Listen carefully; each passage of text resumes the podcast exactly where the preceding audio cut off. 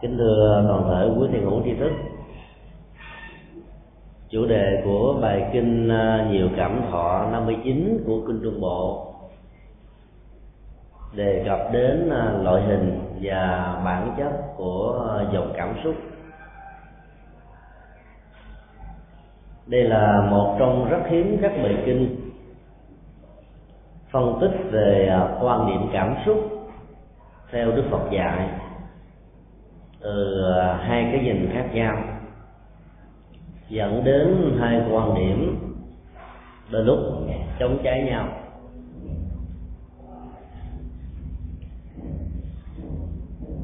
Trong bài kinh này à, đức phật nhân sự kiện tôn giả u đà di và một vị cư sĩ làm nghề thợ mộc tên là ngũ phần bắt đầu với nhau về à, loại hình cảm xúc theo tinh thần Phật dạy, đã chỉ ra hậu quả của sự tranh chấp từ những nguyên nhân xem kiến thức của mình là chân lý.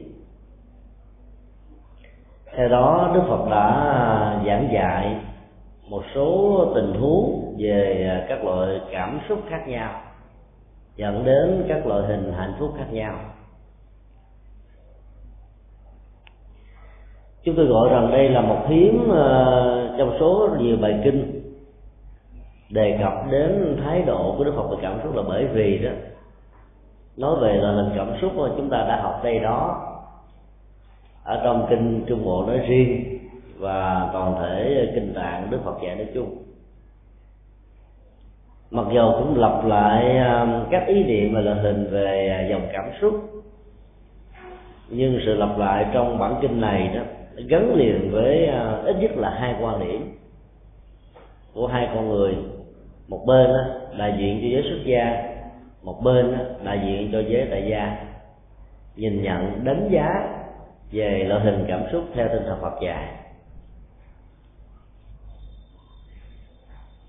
Kịch tính và đầu mối của sự tranh chấp phần lớn à, trong à, cuộc đời nó liên hệ đến à, thái độ cho những gì mình nhận định đánh giá là đúng. Tức là biến một quan điểm cá thể trở thành chân lý phổ quát. Và do đó đó, con người có thái độ phủ định những gì được người khác trình bày. Mặc dầu điều được ủng hộ và phủ định trong tình huống này không phải là học thuyết của bản thân mình. Chúng ta có thể áp dụng câu nói tam so khắc bổn vào trong tình huống bài kinh này là không sai. Là bởi vì chúng ta thấy là cũng là một bài kinh Phật nói. Người cảm nhận tiếp xúc với nhiều góc độ khác nhau. Và do đó có tưởng rằng là chỉ có góc độ mình tiếp xúc là đúng. Còn các góc độ tiếp xúc của người khác mà được xem là không chuẩn mực. Từ đó không ai thuyết phục được ai.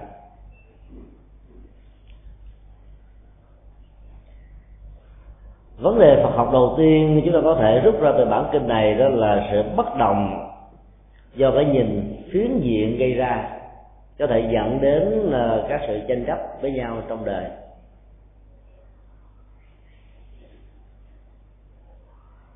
Hầu như là phần lớn ờ, các quan điểm bất đồng của con người đều à, do sự khác biệt về thái độ, tầm nhìn, cách thức ứng dụng các hệ giá trị của tầm nhìn đó trong cuộc sống nhưng sự khác biệt ở trong bản kinh này nêu ra, nó lại có một khuynh hướng đó. lấy cái nhìn phiến diện của bản thân, nhân nó lên trở thành như là một chân lý phổ quát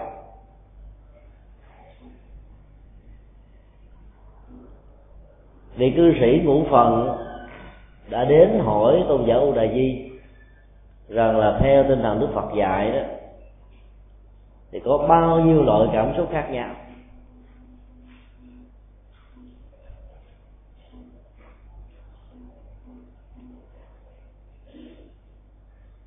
Tôn giả U Đà Di đã trả lời đó, có ba loại cảm xúc. Cảm xúc hạnh phúc, cảm xúc khổ đau và cảm xúc trung tính tức là vượt lên trên hoặc là chưa có thể xác định nó thuộc về khổ hay là vui.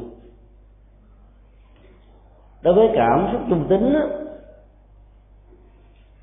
thì chỉ có những hành giả chứng được trạng thái tịch tỉnh mới có thể đạt được và do nó đã được liệt kê vào một trong những loại cảm giác mang tính hạnh phúc cao thượng nhất ở trong cuộc đời này.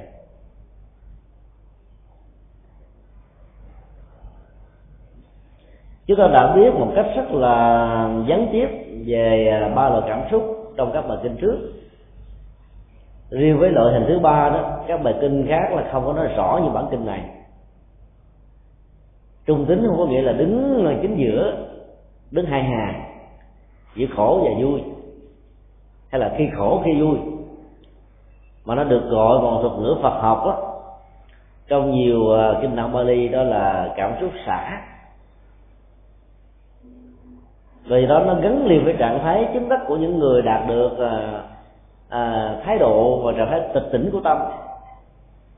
Thì lúc đó trạng thái xả này mới bắt đầu được diễn ra.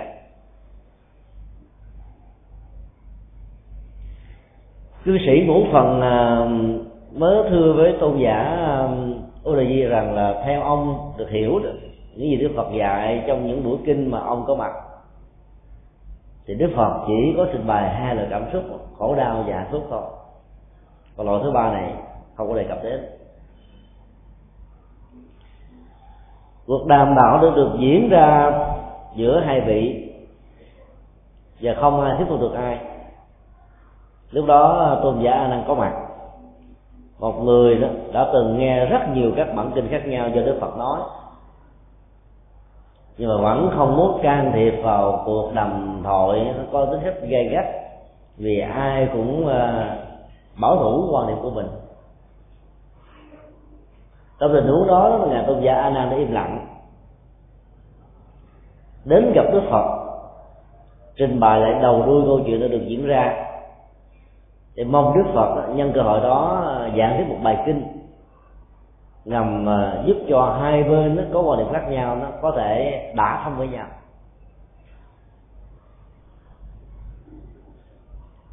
Như là một vị tôn giả ờ, đã chứng đắc u đà di. Ấy thế mà cư sĩ của phần vẫn còn chưa tin. Tôn giả a nan chỉ là một bậc bác học đa văn thôi. Chắc chắn nói ra quan điểm của ngài như là một người hầu cận, gần gũi, chứng kiến và ghi nhớ những gì Phật nói nó chưa chắc đã được cư sĩ của phần chấp nhận. Thì trong tình huống đó, đó là ngài A Nan muốn để cho Đức Phật tự ngài nói ra để cho hai bên cùng được đả thông. Đức Phật trình bày như thế này à, cả hai quan điểm đều phản ánh đúng cái ngữ cảnh khi họ nghe Phật nói. Nhưng lại không biết đến các tình huống khác Phật có đề cập đến các loại hình cảm xúc nhiều hơn. Ở đây Đức Phật không nói à, ai đúng hay là ai sai, mà nói là đúng theo ngữ cảnh mà họ đã được nghe. Do đó, cả hai đều có thể bị rơi vào tình trạng sai lầm. Tại vì không biết các tình huống nào đức phật đề cập đến các loại hình cảm xúc khác.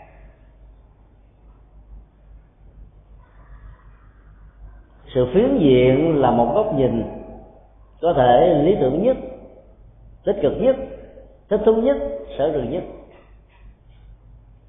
Và từ thái độ thỏa mãn từ góc nhìn của mình đó, người quan sát có thể quên đi hoặc không bận tâm đến các góc nhìn còn lại. Khi được ai đề cập hỏi han học thì cái đó chỉ trình bày góc độ duy nhất là họ tiếp xúc thôi còn các góc độ còn lại thì người khác không có cơ hội được biết đến. Tất cả các pháp môn được đức phật trình bày trong kinh cũng mang tính chất tình huống và ngữ cảnh như vậy. Không có nghĩa rằng là ngài chỉ khuyến khích chúng ta dạy, học những pháp môn như thế đó mà thôi. Và ngược lại có thể phê bình hoặc là không đồng tình, không thích thú đối với các pháp môn còn lại. Chúng tôi gọi bài kinh này đặc biệt ngay lúc đầu là bởi vì nó gắn đến cái tình tình cảnh thể hiện các thái độ khác nhau về một vấn đề được đức phật giảng dạy khác nhau, thường dẫn đến các học thuyết và các cách lý giải dẫn đến hành trì khác nhau trong các truyền thống Phật giáo.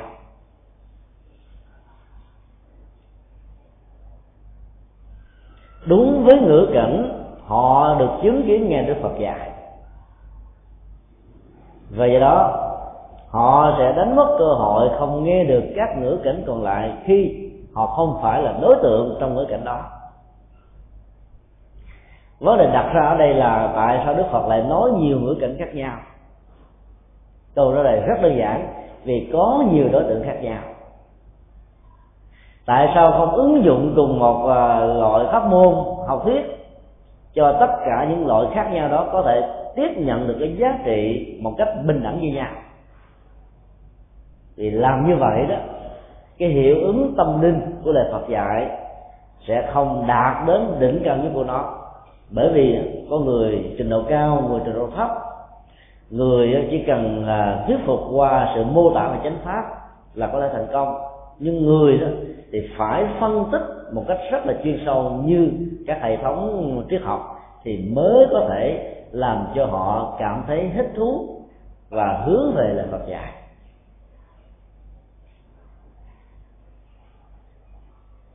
Do đó phải thấy rõ được cái căn tính của người nghe khác biệt ấy, thì chúng ta mới hiểu được tại sao đức phật có khi thì nó vắn tắt khi thì nó rất chi tiết. Không phải là một sự ngẫu nhiên. Nói một cách khác là khi chúng ta chỉ đọc một bản kinh đặc biệt là các bản kinh gắn liền với truyền thống pháp môn hành trì trong phật giáo đó. Chúng ta sẽ có thể rơi vào tình huống rất cực đoan rằng chỉ có pháp môn mình đang hành trì là số một. Các pháp môn còn lại đó có thể từ số hai trở đi. Bởi vì chúng ta chưa chứng kiến và chưa có cơ hội để học hỏi các bản kinh khác. Kinh tạng của Phật giáo đó, nhìn một cách bao quát thì gồm có ba loại chính. Kinh tạng, Bali. Bây giờ đã được dịch toàn bộ ra tiếng Việt. Cái điển ba hàm, một bản à, chịu ảnh hưởng trực tiếp từ văn nghệ Sanskrit, dịch là chữ Hán và tồn tại hình thức chữ Hán bây giờ. Có những điểm tương đồng à, khác căn bản đối với kinh tạng, Bali. Và có những điểm mới về bố cục về nội dung và về cách thức mô tả các pháp môn học tiếp. Nhóm thứ ba là kinh tạng đại thừa. Gồm rất nhiều bài kinh số lượng có thể phong phú gấp nhiều lần. Thể tài văn học tư tưởng pháp môn hành trì cái thức ứng dụng đó cũng đa dạng phong phú khác nhau. Ở trong các ngôi chùa theo truyền thống của các pháp môn đó, hành giả và quý phật tử chỉ có cơ hội tiếp xúc một vài bản kinh là hết ai đi theo các ngôi chùa của định độ tông thì biết ba kinh định độ tông. Và hai bản kinh phổ biến nhất là kinh a di đà và kinh quán vô lượng thọ. Các bài kinh còn lại hầu như họ không có cơ hội đọc tụng. Rộng hơn nữa đó, thì các truyền thống tình độ tông ngày nay còn có thọ trì các bản kinh như là địa tạng, phổ môn, dược sư, các bài sám và các nghi thức tụng niệm gắn liền đến các bản kinh thuộc về nhân thừa trong truyền thống của đại thừa nói chung. Giới hạn mình ở trong các bản kinh như vậy đó đến lúc các hành giả tưởng rằng là ngoài những điều đó ra, đức phật không đề cập đến bất kỳ những vấn đề nào khác nước việt nam ảnh hưởng truyền thống văn hóa và tôn giáo của trung hoa từ lâu. Các pháp môn hành trì đó, tại các ngôi chùa đã ảnh hưởng khá nhiều từ các bản kinh này. Với trí thức và những người chưa có điều kiện hiểu biết là Phật đó, tại Việt Nam đó, cứ tưởng chừng như là Đức Phật chỉ nói có một vài bài người kinh đơn giản như vậy. Cho nên họ đã đánh giá đạo Phật một cách rất là phiến diện và sai lầm tại bởi vì cái góc độ dân bản học họ không rành. Dẫn đến tình trạng hiểu sai và hiểu, không chuẩn xác về Phật giáo nói chung. Tương tự, các hành giả theo truyền thống thiền tông đó, có thể chọn một vài phẩm kinh ở trong một vài bản kinh đại thừa là nền tảng của hành trì. Ví dụ như bài bát nhã tâm kinh hay là kinh viên giác dạy về thiền chỉ và quán, hoặc là một vài phẩm ở trong kinh thủ văn nghiêm, cũng dạy về phương pháp và thiền quán và một số à, phẩm khác làm nền tảng của sự hành trì. Cho nên họ không có cơ hội hoặc là không muốn họ trì đọc tụng các bản kinh còn lại. Và mọi thứ diễn ra trong đời chỉ dựa trên các bản kinh đó để phân tích thôi trong khi đó thời của đức phật đó, thì ngài không giảng một bản kinh cố định cho tất cả các đối tượng nghe. Giảng rất đa dạng tùy thuộc theo căn tính và cái bối cảnh của đương cơ pháp hội lúc bây giờ. Sự đa dạng và phong phú các pháp môn được ờ, đức phật giảng dạy cho phép chúng ta xác quyết rằng là không có pháp môn là số một. Tính cái số một của pháp môn là nằm ở giá trị trị liệu của nó tức là thông qua việc ứng dụng các pháp môn nào sự an lạc hạnh phúc có mặt đó thì pháp môn đó được gọi là pháp môn siêu. Còn nếu ứng dụng sai phương pháp đó, thì pháp môn đó, đó bạn không có hiệu quả của nó.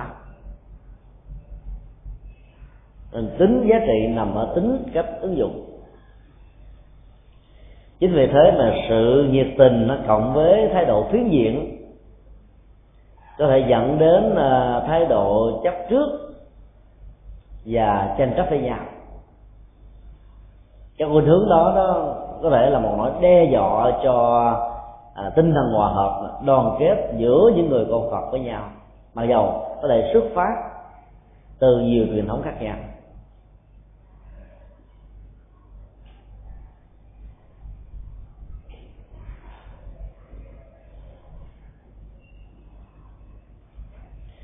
Sau đó đức phật đã trình bày à, nhiều loại hình cảm xúc. Mức độ cao nhất của nó là hạnh phúc. Trong các ngữ cảnh khác nhau. Ngài nói như thế này. Tùy theo tình huống và pháp môn, các loại cảm xúc đã được ta giảng dạy trong nhiều bài kinh khác nhau. Có lúc ngài giảng dạy chỉ có hai loại cảm xúc là khổ và vui. Có khi ngài dạy ba loại cộng thêm cảm xúc, xả.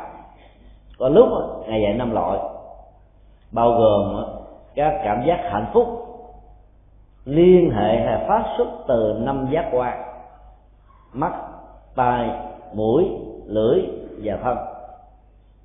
Cũng có những tình huống ngày trình bày cái ảnh hưởng tương tác của tất cả các giác quan, cho nên nó có ít nhất là sáu loại cảm xúc liên hệ đến bản chất của hạnh phúc ngoài năm loại giác quan mắt tai mũi lưỡi và thân đó, cộng thêm ý về phương diện tiếp xúc. Những gì đã được diễn ra tồn tại dưới các ý niệm.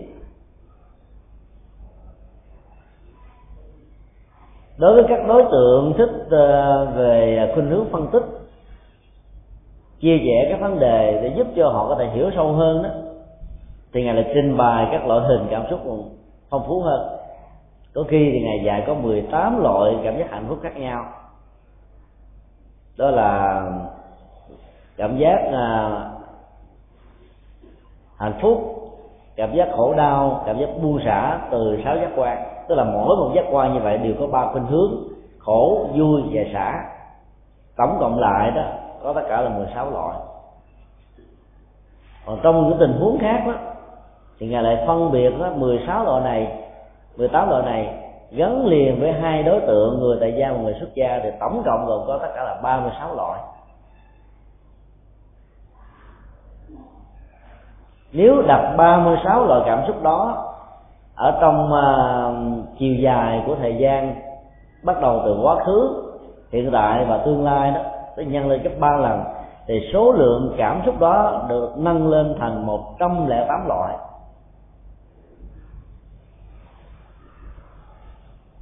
Chính vì thế mà đức phật đã nói đó, khi được ngài a nan trình bày lại rằng cả hai vị chỉ đúng ở trong ngữ cảnh mà họ được nghe. Hay nói cái là đức phật nói rất tế nhị, họ có thể sai từ các ngữ cảnh còn lại. Khi mà họ không có mặt để chứng kiến, tại sao đức phật lại phân tích? Một bài học được rút ra từ à, cái mẫu đối thoại, liên hệ đến bản chất cảm xúc này đó là dầu đức phật có trình bày đa dạng phong phú khác nhau về loại hình cảm xúc. Nhưng nội dung của các sự trình bày này hoàn toàn không có tính cách mâu thuẫn về phương diện học thuyết, về phương diện hành trì. Nó chỉ là một sự mở rộng hay là thu hẹp tùy theo tình huống và nhu cầu khác nhau. Có nhiều người à, tiếp xúc đạo phật bằng con đường của tín ngưỡng việc phân tích bổ sẽ có thể làm tổn thất niềm tin của họ.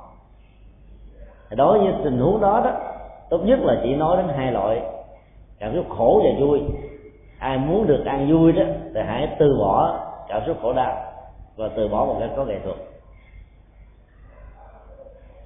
Còn đối với những người vượt lên trên chủ nghĩa dị quyên và các cặp phạm trù đối đãi đó, thì cần phải giới thiệu cho họ một loại hình thứ ba chẳng phải xả bởi vì nó là một loại hình hạnh phúc vượt ra khỏi cái giới hạn của hạnh phúc thông thường.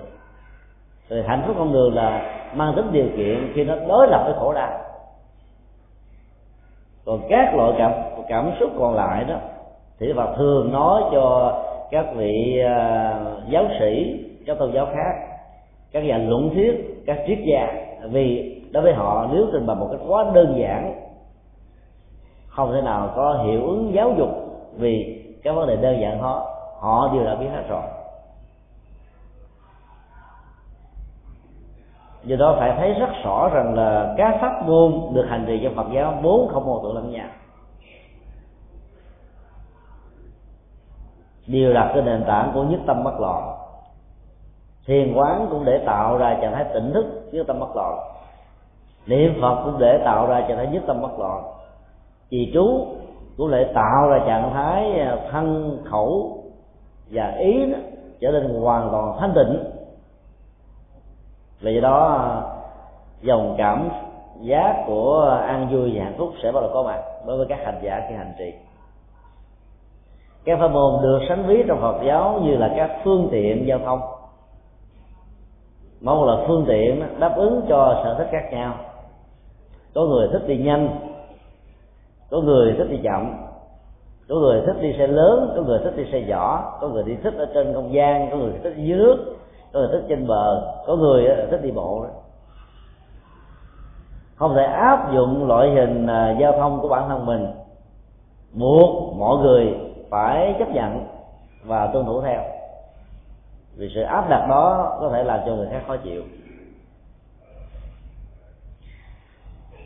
Loại hình của cảm giác hoàn toàn khác nhau. Và do đó là bản chất của hạnh phúc ở trong các loại hình cảm giác này cũng khác nhau. Khi đề cập đến cảm giác của khổ và vui là chúng ta nói một cách bao quát và chung nhất. Vì nó như là hai cái gì đó là với nhau. Chỗ nào có khổ đau thì chỗ đó không có được ăn vui và ngược lại.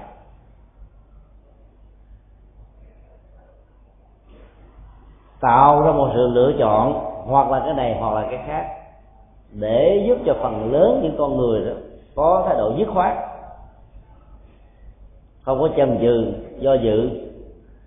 Thái độ dứt khoát trong chọn lựa đó sẽ mang ra, mang lại cái tính hiệu quả về những gì mà họ có thể hành động như một lập trường và lý tưởng khác nhau.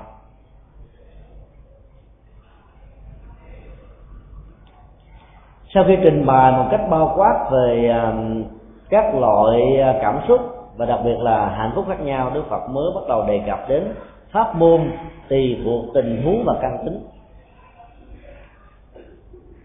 Ngài dạy như thế này, tất cả các pháp môn được ta giảng dạy tùy theo tình huống căn tính khác nhau.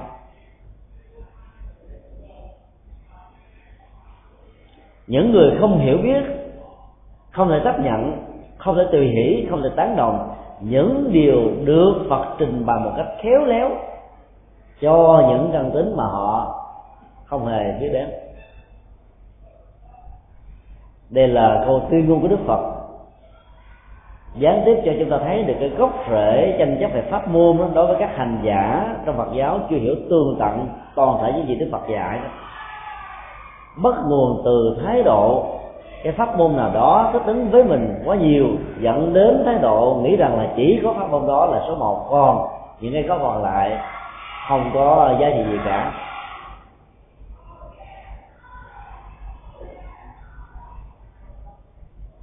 Lòng nhiệt tình của chúng ta có thể làm cho mình trở nên rất cực đoan và phiến diện.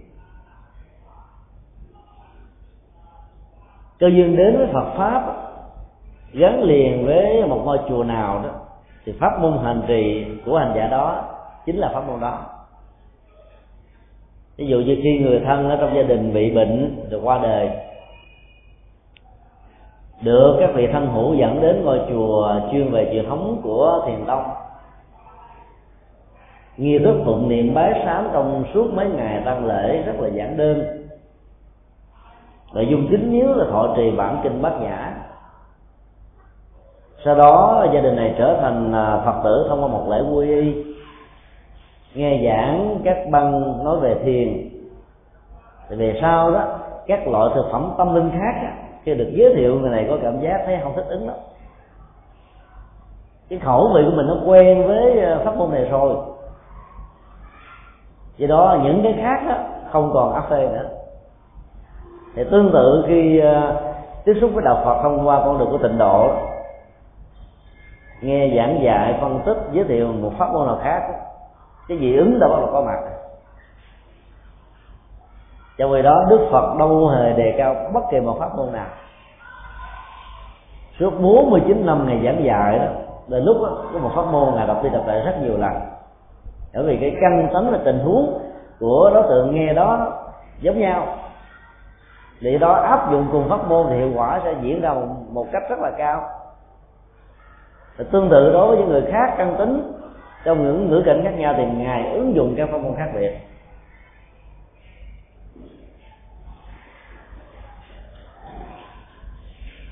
Mấu chốt mà đức phật nêu ra sở dĩ nguồn gốc của sự tranh chấp có mặt là do việc không hiểu. Cho nên dẫn đến tình trạng không thể chấp nhận. Hiểu và chấp nhận là hai mắt sức nói tiếp nhau khi hiểu một người nào đó chúng ta mới chấp nhận người đó một cách dễ dàng. Còn không hiểu đó thì sự thương trong giai đoạn đầu có thể tạo ra một áp lực nhưng vậy lâu về dài đó, sẽ tạo ra một tiến trình kháng đối vì trong bản chất của tình thương đó không có sự hiểu biết vậy đó sự phủ định sẽ là một tiến trình kéo theo sau có hiểu biết được tính cách pháp môn đa và phong của đức phật đó, thì chúng ta mới chấp nhận sự hành trì của các hành giả khác đối với các pháp môn còn lại. Khi chúng ta không chấp nhận một người nào đó, thì hai phản ứng tâm lý sẽ kéo theo sau, đó là không tác động và không từ hỷ. Tán đồng và từ hỷ là hai phương diện của thái độ đó khi mình đồng tình với một người nào đó đầu tiên mình bày tỏ à, quan điểm lập trường và xác quyết rằng cái con đường khác lập trường quan điểm của người khác đối với mình đó, nó là một cái gì đó cần phải được chấp nhận. Nếu không chấp nhận trực tiếp thì cũng chấp nhận một cách gián tiếp thông qua thái độ tùy hỷ là quan hỷ vui với những gì khác biệt với chúng ta. Ở trong kinh đức phật nói là mặc dầu ngài đã trình bày một cách rất khéo léo, có nghệ thuật, nhưng giới hạn căn tính của người nghe làm cho họ đó có thể trở thành những người tranh chấp với nhau.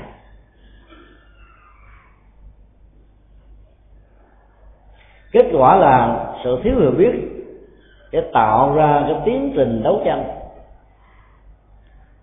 có thể bằng khẩu tranh hay là bằng bút chiến rồi thậm chí đó, cùng là phật tử của một ờ, đạo phật, họ có thể đã thương nhau bằng vũ khí của miệng lưỡi.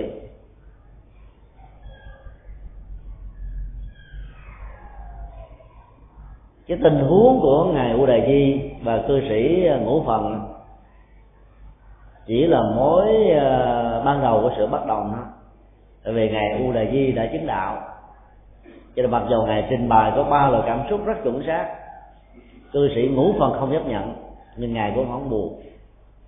Vì ngài biết rằng là cái quan điểm khi con người đã bị chấp trước rồi đó, không có gì có thể thay thế nó được.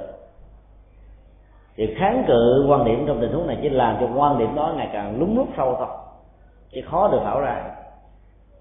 Nhà thông cảm và im lặng lòng nhiệt huyết của những con người thiếu hiểu biết đó, có thể làm cho sự chấp trước đứng trên nền tảng phiến diện của mình khó có thể dung hòa là tạo ra một mặt bằng cảm thông với những quan điểm còn lại.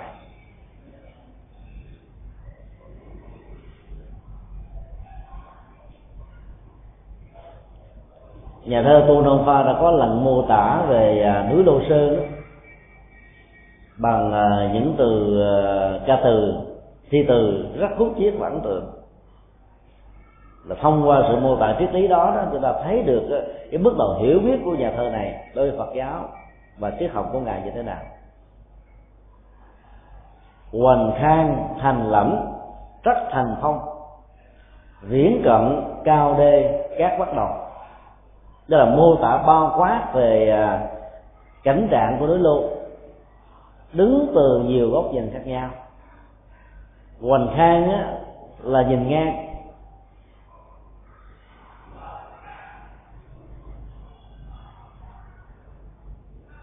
Thì núi lô sơn nó sẽ có ờ, hình thù là một dải núi giống như trường sơn của việt nam. Rất là đẹp núi tiếp nối núi chập trùng trước và sau cao và thấp tạo ra một bức tranh rất là hài hòa giữa thiên nhiên và núi.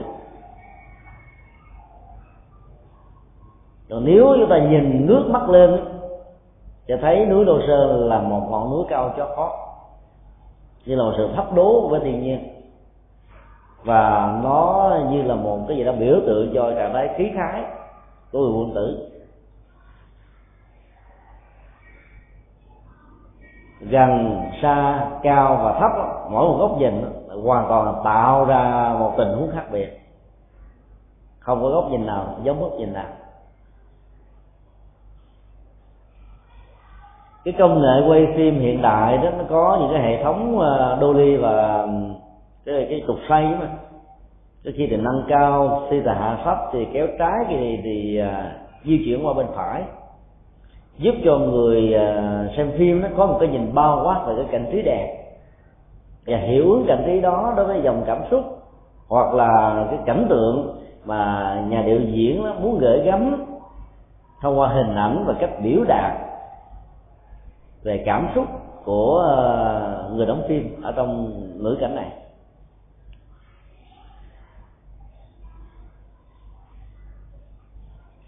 Câu thứ ba của bài thơ mới là một câu triết lý thật sự. Bất thức lô sơn chân diện mục sở dĩ mà rất nhiều người không thấy được toàn cảnh là chân diện mục, mặt mũi thật của núi lô đó. Không phải là họ không có mặt ở núi lô. Vì họ có mặt một cách phiến diện. Họ nâng cái phiến diện đó trở thành một giá trị tổng thể, cho nên họ đánh mất các giá trị còn lại. Chỉ duyên thân tại thử sơn trung. Căn bản là do vì cái thân thể của họ và cái góc nhìn của họ đang nằm ở trên một góc độ nào đó của núi lô thôi. Chứ nếu họ thoát ra khỏi núi lô đó cái nhìn của họ sẽ bao quát và toàn cảnh hơn. Nhìn ở một triền núi đó, thì chúng ta chỉ thấy được cái chót vót nằm sau hay nằm phía trước cái triền núi đó là hết. Hoặc là đứng từ một mỏm đá để nhìn xuống con sông đối diện với núi lô chúng ta sẽ thấy được cái cái phong cảnh với à, mây bay gió thổi màu trắng, màu xanh hòa quyện với nhau. Trời nước bao la, không gian bát ngát, núi sừng sững, sông mười diệu tạo ra một cái sự tương phản đặc sắc, diệu kỳ. Là hết rồi.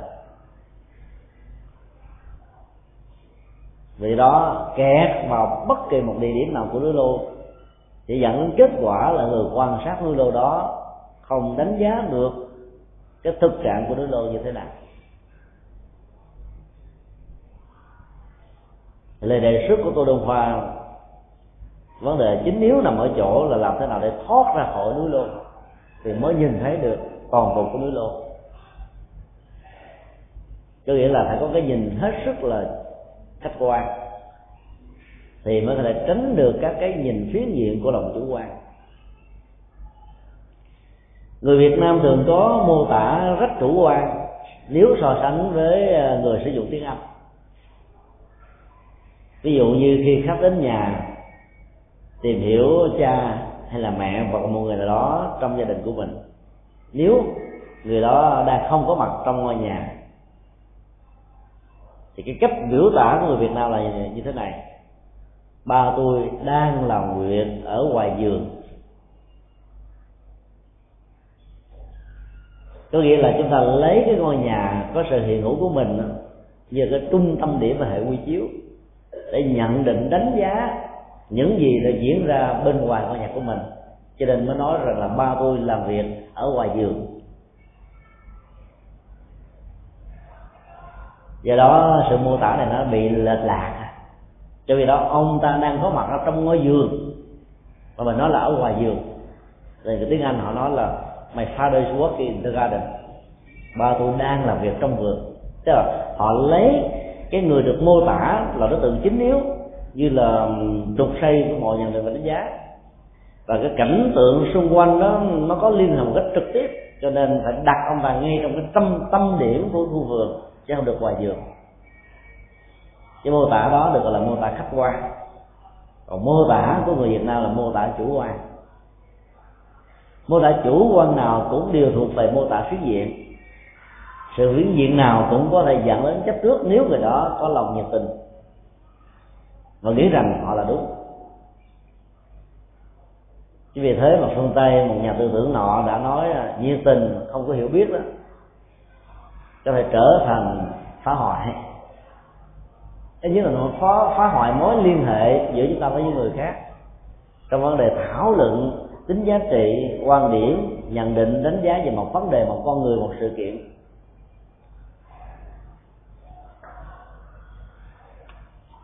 Kết quả của sự mâu thuẫn đó là một sự va chạm. Va chạm nào cũng đều dẫn đến sự đổ vỡ, nhiều hay là ít, trước mặt hay là trong lòng. Đổ vỡ là một vết hằn của tâm. Khi mối quan hệ giữa mình và người nên là có một cái vết hằn rồi đó, về sau, nếu tình trạng đó được tái lập lần thứ hai hoặc là nó diễn biến một cách tương tự trong tương lai, cái cảm giác không hạnh phúc sẽ bắt đầu có mặt liền. Nó nối kết một cách rất là tự động.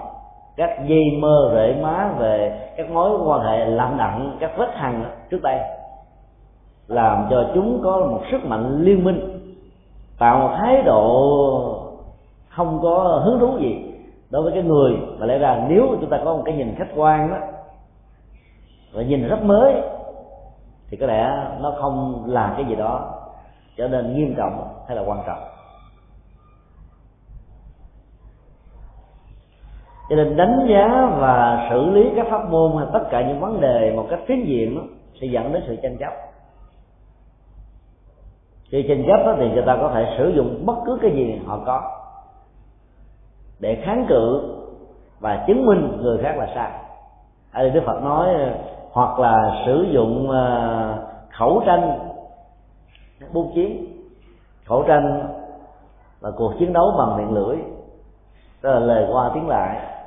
Ai nói nặng mình câu, mình nói lại một tràng cho ta sợ, ta không dám nói nữa.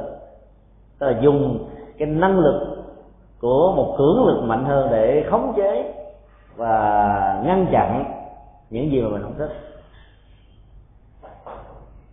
còn trong khi đó bút chiến đó, là một cuộc chiến nó gây gắt hơn vì nó có sự đắn đo suy nghĩ sử dụng con chữ câu từ. Những người à, có chiều sâu đó có thể dùng những ngôn từ rất là rất là thâm thúy. Đọc qua một lần thì không thấy người ta chửi mình. Đọc lại lần thứ hai muốn ói máu. Đọc lần thứ ba ta biến mạch máu não luôn. Cái nỗi đau nhất nó, nó, nó ghim vào trong tâm một cách ghê gớm như vậy còn chửi bằng những lời quá nặng nề, kết tội lên án người khác một cách quá căng thẳng đó. Thì chỉ có thể làm mà sơ lòng nản chí những người à, bị chứng bệnh cảm xúc thôi. Còn những người có mức chịu đựng cao hơn và dân trí thức hơn đó, thì những lời nói đó trở nên phản tác dụng khi phê bình chỉ trích một người nào đó quá gây gắt, thì người nghe sẽ bắt đầu có thiện cảm đối với nhân vật bị phê bình chỉ trích này. Cái lòng hào hiệp của con người nó thường làm cho người đó gắn liền với những người thuộc về nạn nhân. Nên lâu lâu ai muốn nổi tiếng thì cứ làm xì canh đan, thì tự mình viết bài phê bình mình, tung ra. Thì người ta thấy rằng của sao cái nhân vật này đàng hoàng, đứng đắn quá mà bị người ta phê bình quá, cho nên trở nên thân cận gần gũi, bảo hộ. Cái phản ứng tâm lý nó thường diễn ra theo ờ, cái cấu trúc là thích thể hiện sự hào hiệp cho nên cố gắng bảo hộ cho một người thuộc về nạn nhân. Thế và kết luận rằng là chỉ có những người nào hiểu vấn đề và Phật pháp, Đức Phật dạy theo căn tính và pháp môn sẽ thoát khỏi cái tình huống tranh chấp dư thừa và không cần thiết khi tiếp xúc với những người có căn tánh thuận với lại pháp môn khác đó, chúng ta hiểu rằng là pháp môn đó chính là liều thuốc giúp cho họ được an vui. Và đừng quá nhiệt tình để buộc người ta bỏ cái liều thuốc rất có hiệu quả của họ uống đi cái liều thuốc của mình. Tại vì cái bệnh của họ nó hợp với thuốc này. Còn bệnh của mình nó hợp với thuốc khác.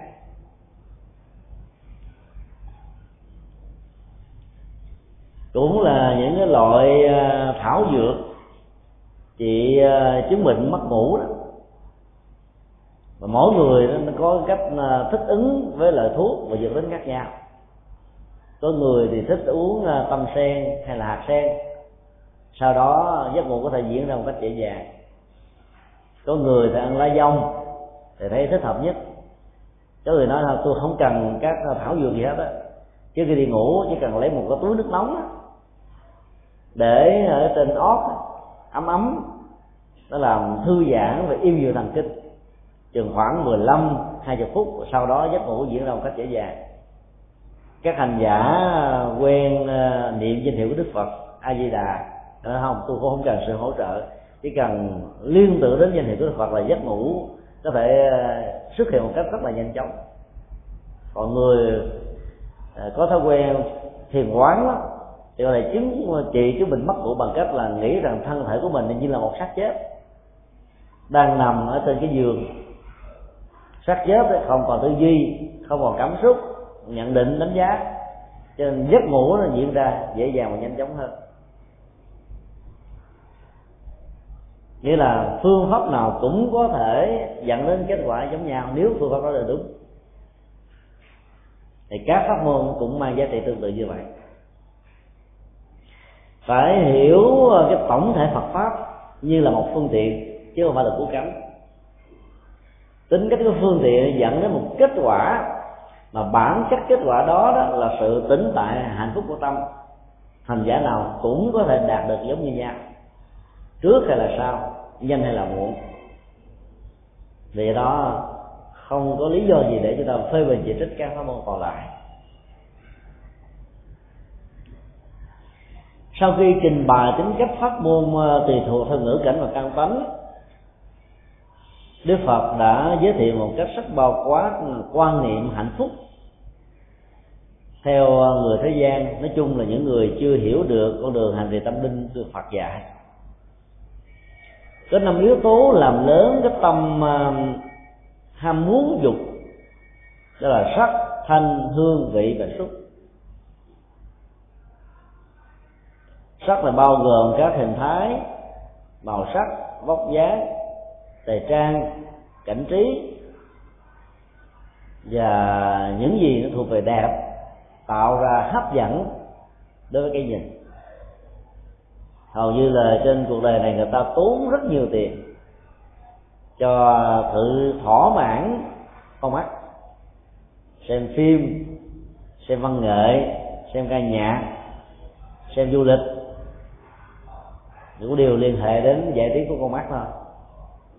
Do đó có thể nói là khoảng chín mươi mấy phần trăm tiền con người à, chi dụng trong cuộc sống là để phục vụ cho hạnh phúc con mắt là gì là hạnh phúc đó là hạnh phúc à, có thể hấp dẫn, nhanh tác động một cách đa chiều cho các giác quan còn lại. Chính vì thế mà phương tây bảo rằng là con mắt là cửa ngõ của tâm hồn. Tại vì nó mở cái cánh cửa nhận thức của chúng ta đối với thế giới. Người à, bị khiếm thị đó, có thể trở nên à, mất đi những cái phương tiện để à, tiếp xúc với hạnh phúc và dòng cảm xúc thoải mái do con mắt tạo ra tạo ra.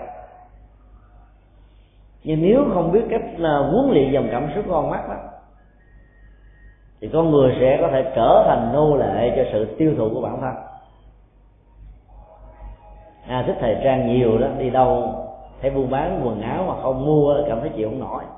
Ta không nhìn thấy thấy rồi phải mua về. Đi ngang qua các cái trung tâm giới thiệu du lịch đó, thấy các cái tour du lịch đó, ở mùa tết này nó rẻ. Như là du lịch thái lan bây giờ ta quảng cáo hạ giá nhiều lắm vì do nàng công bố là sợ nó đi đó. Nên nay đi được lại hạ giá. Cảm thấy không đi thì không được ngang qua các cái quán ăn uống nhìn thấy các thực phẩm được trưng bày màu sắc hấp dẫn mùi ờ, tác động thêm nữa bỏ thì tiếc mà ăn thì béo phì. Cho nên thà chịu ờ, chịu lỗ à, chứ không có chịu bỏ cơ hội à, để thưởng thức. Lỗ này tức là tốn tiền. Nói chung là à, khoái lạc của giác quan con mắt chiếm một cái thế à, thượng phong trong chủ nghĩa tiêu thụ. Và do đó, người nào làm chủ được con mắt, có thể là làm chủ được cái tiến trình tiêu thụ và hệ thống kinh tế và tiền tệ của gia đình và bản thân. Cho ta biết huấn luyện con mắt là nên là cái người à, thủ quỹ trong gia đình thì tốt. Biết bà vợ thích mua sắm thì đừng có dẫn bà đến ờ, các cái tiệm nữ trang. Tiệm nữ trang là hết tiền không mua thì mang tiếng là kêu mua rồi xài lần bỏ luôn. Tương tự, các giác quan còn lại đó, nó đều có thể tạo ra những cái cảm giác rất là ờ, dễ chịu, dễ thích, sung sướng, hài lòng, vui vẻ. Và do đó người ta sẽ khó có thể bỏ qua cơ hội để thưởng thức chúng lỗ tai thì liên hệ đến các à, âm thanh. Lỗ mũi thì đối với các mùi cái miệng rồi các vị thân á, với sự xúc chạm. Và ý đó để liên hệ đến cái loại giác quan thứ sáu và dòng cảm xúc thứ sáu. Năm loại dục lạc này sở dĩ nó được gọi là dục lạc đó là bởi vì theo đức phật đó, nó khởi lên sự vui sướng vì đó nó được gọi là phương tiện trưởng dưỡng và tạo ra chủ nghĩa hưởng thụ. Ở trong kinh tạng Bali thường được dịch là năm dục trưởng dưỡng. Tức là giữ theo cái cấu trúc của à, nửa việt, nửa hán. Theo cấu trúc của chữ hán đó, cái danh từ là quan trọng đặt cuối. Và do đó khi dịch ra tiếng việt là phải đảo ngược lại năm dục, trưởng dưỡng có nghĩa là năm yếu tố làm nuôi lớn cái lòng dục. Trưởng dưỡng là nuôi lớn. Ở trong các bản dịch chữ hán thì gọi là năm dục lạc, tức là năm thứ vui thích. Đam mê, chấp trước nhiễm đắm, có thể dẫn đến sự sa đọa của con người. Nếu con người không có khuynh hướng và thói quen uống liền và làm chủ chúng. Sự khác biệt giữa phật giáo và quan niệm thông thường đó ở chỗ là thế gian cho rằng năm dục lạc đó chính là năm cảm giác hạnh phúc. Bởi vì ở trong đó nó có hỷ và lạc. Hỷ là niềm vui lạc là sự sung sướng. Lạc đó, thuộc về à, phản ứng vật lý sinh học của giác quan. Hỷ đó nó có liên hệ đến một chút thái độ và tâm lý. Tức là niềm vui nó thuộc về thái độ. Ai biết làm hài lòng người đó người đó cảm thấy vui ai biết nuông chiều người khác người khác cảm thấy dễ chịu. Trong đó cảm giác của sung sướng đó, nó liên hệ đến một trong những sự hưởng thụ hoặc là con mắt lỗ mũi tai miệng thân. Hay là ý nó phải có một cái gì đó nó được kích thích. Phản kích thích này nó tạo ra cái gì đó làm cho ta đê mê dẫn đến các cơn nghiện cơn nghiện. Thiếu nói chịu không nổi. Sau khi đề cập một cách sơ bộ về năm loại dục lạc đó, đức phật mới ờ, đi đến một kết luận như thế này. Có nhiều loại hình và cấp độ hạnh phúc khác nhau.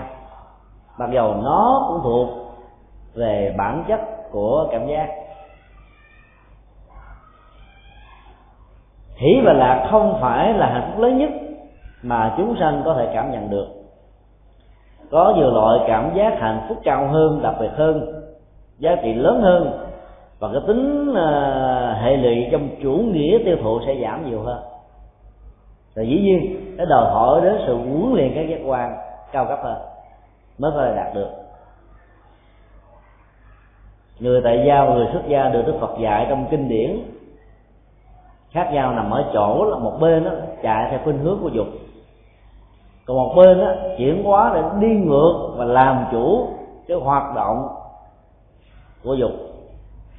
Cho nên là người xuất gia nó giàu sống giản dị, mà vẫn có thể tìm cho mình ra các giá trị hạnh phúc. Người xuất gia đó, người tại gia nếu không có những cái gì để hưởng thụ đó, họ có thể chán.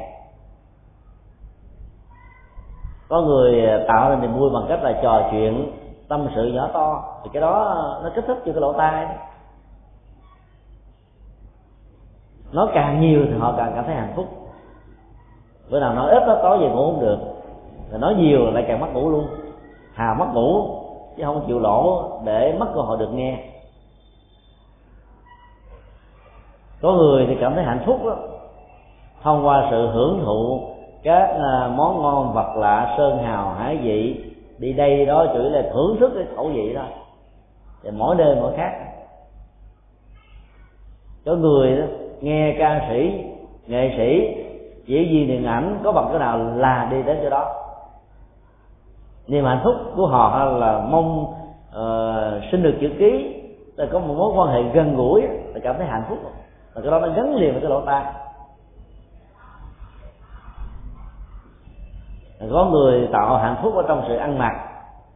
Thứ nhất đó là ăn mặc cái loại dễ dễ dốc thích hợp theo từng mùa.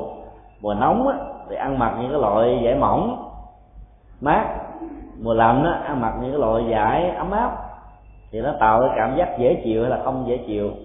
Thư thái hay là không thư thái ở cơ thể của mình. Nói chung là các cái đó nó thuộc về hạnh phúc giác quan thôi. Đức Phật nói nó chưa phải là hạnh phúc cao nhất. Đề cập đến các loại hạnh phúc cao hơn thì Đức Phật đã liệt ra có tất cả là chín loại. Bốn thiền sắc giới và bốn thiền vô sắc giới. Rồi cái cuối cùng á, là dòng thiền định không còn ý niệm, không còn cảm xúc, không còn sự tưởng tượng. Thì lúc đó các hoạt dụng của ý thức nhị quy đã không còn nữa. Thì trạng thái hạnh phúc của con người đạt được là sự tĩnh tại, bất động. Rất là khó à, đạt được ở trong cuộc đời. Chúng ta khỏi phải mất thời giờ lặp đi lặp lại à, nội dung của à, các loại thiền mà Đức Phật đã nêu ra trong suốt à, rất nhiều bài kinh ở trong kinh Trung Bộ. Chỉ cần nói một cách bao quát như thế này là đối với à, dòng cảm xúc của các hành giả đạt được trạng thái thiền thứ nhất đó thì họ đã thoát khỏi các dục nhiễm bình thường của người thế gian. Cái niềm hạnh phúc và vui sướng hỷ và lập của họ đó, đạt được là do giải phóng ra khỏi cái thói quen và cơn nghiện của dục lạc.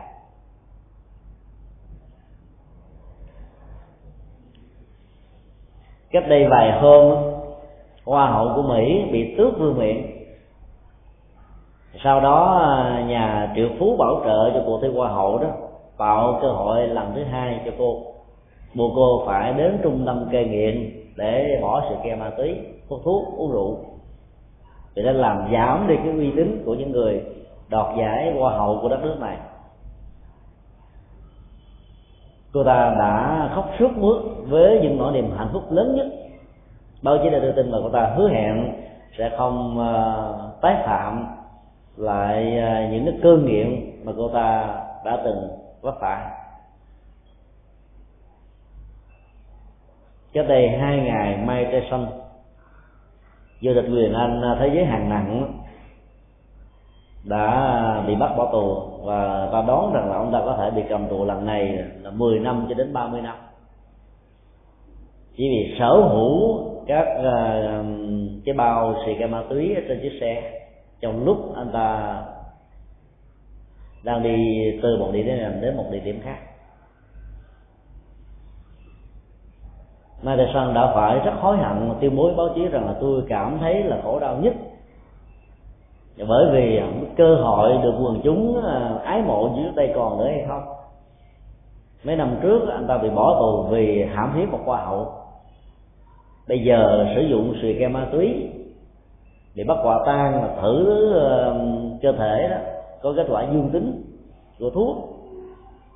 Cho nên là cái niềm vui đó đó đó mang lại cho anh ta một cái giá trị đó, để suy sụp hoàn toàn về những gì mà mình đã đạt được. Cho nên bỏ được cái khoái lạc và giác quan như là những cơn nghiện cơn nghiền là nỗi niềm hạnh phúc rất lớn. Cô hậu đã khóc khóc ở trong nhà tù ở trong trung tâm cai nghiện mai Tyson cũng khóc thì mong mỏi là bỏ được điều đó. Và khi bỏ được điều đó, có lẽ hạnh phúc nó sẽ lớn hơn nhiều lắm có lần à, chúng tôi có mặt tại một trung tâm à, cai nghiện tại thành phố Hồ Chí Minh. Nhìn thấy à, các anh chị thanh niên rất là đẹp, sang trọng. Phần lớn là con cháu của những ông to bà lớn.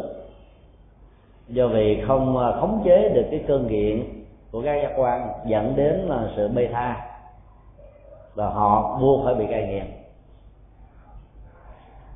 Tới những trung tâm cai nghiện đó, có thể là một điều tốt mà cũng có thể là một điều xấu.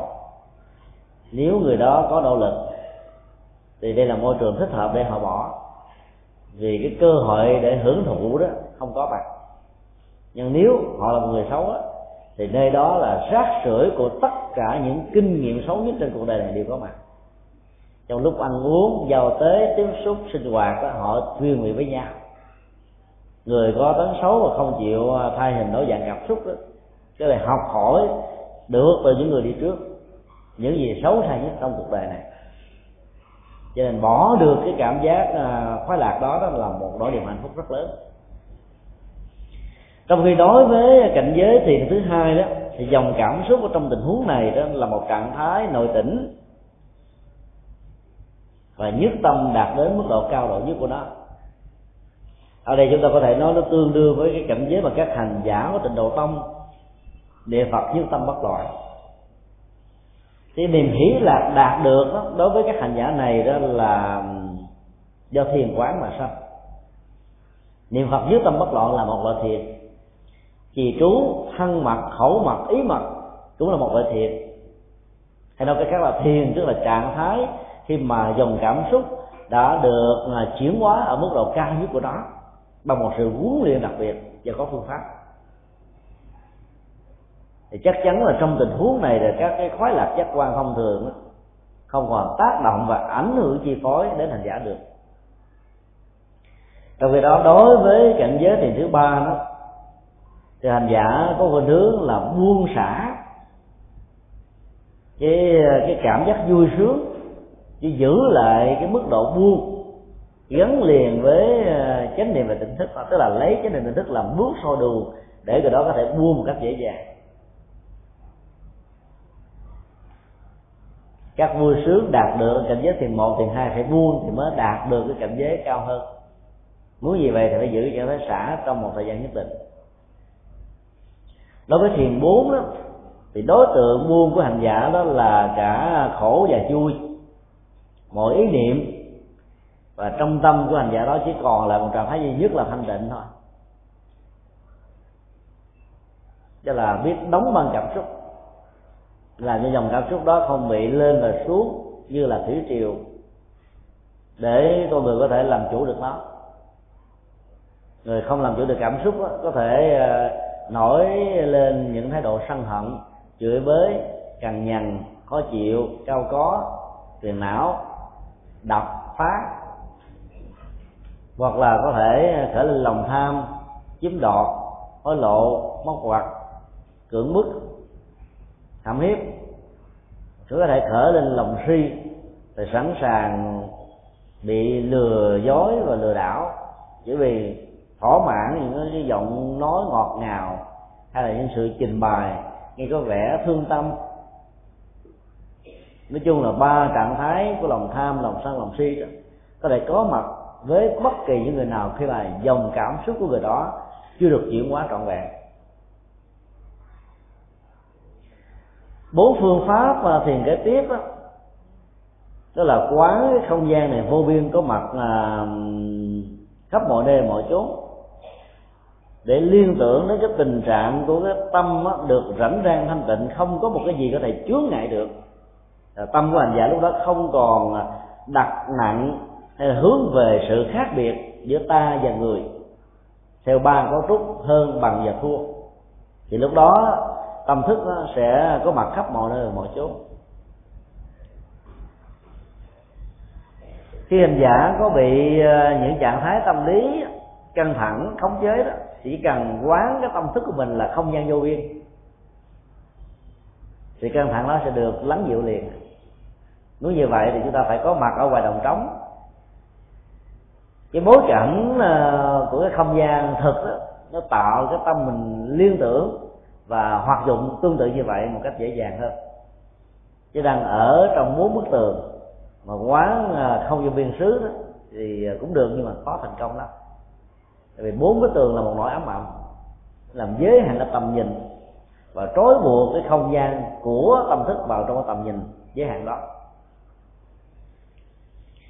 trong trạng thái cảm giác của thiền thứ sáu đó thì hành giả lấy thức của mình làm đối tượng và cho nó phủ trùm khắp mọi nơi và mọi chốn.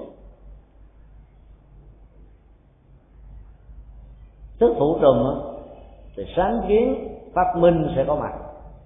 Sự thông thái của con người sẽ đạt được ở mức độ cao nhất của nó. Dĩ nhiên nó khác với tình huống của các nhà khoa học gia. Vận dụng ý thức ở mức độ cao nhất của nó dĩ nhiên ý thức nhị nguyên. Ở thức ờ, vô biên xứ ờ, nằm ở chỗ nhấn mạnh đến tầm quan trọng được diễn hóa của nó, để nó không bị hạn cuộc ở bất cứ chỗ nào. Và từ đó con người mới có thể có được các năng lực của thần thông, và đặc biệt là năng lực của thao tâm thông. Thì thức mình nó có mặt ở mọi nơi, cho đó, con người nó có mặt ở trong một cái ờ, cái cảnh giới, một cái phạm vi vật lý nào đó. Nếu mà thức mình biết được hết tất cả mọi nơi cái tâm thức của đó cũng là một đối tượng của nhận biết vì vậy đó người đạt được trạng thái thiền thức cho biên xứ đó có thể biết được quá khứ hiện tại và hiện lai. Để dòng cảm xúc hạnh phúc của họ đạt được ở mức độ cao hơn thì họ có thể giúp cho cuộc đời và cho con người.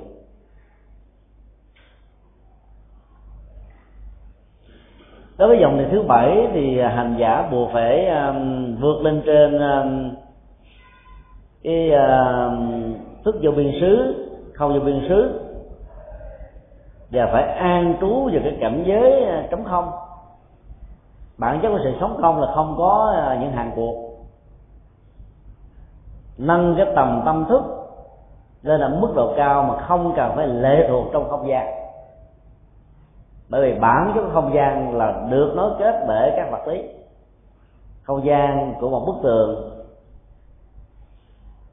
không gian của một ngôi nhà, không gian của một quốc gia không gian của một hành tinh. Nó phải có một cái vật a và b giữa nó. Bây giờ khi mà hành giả đạt được trạng thái vô sở hữu xứ thì nó không có mọi sở hữu không có mọi vật lý không có mọi thời gian không có mọi bất cứ một cái gì có thể hạn cuộc được nó. Quán chiếu như vậy để tâm mình nó, nó đạt được mức độ ờ, thanh thản nhẹ nhàng hơn thì dòng cảm xúc đó nó thư thái.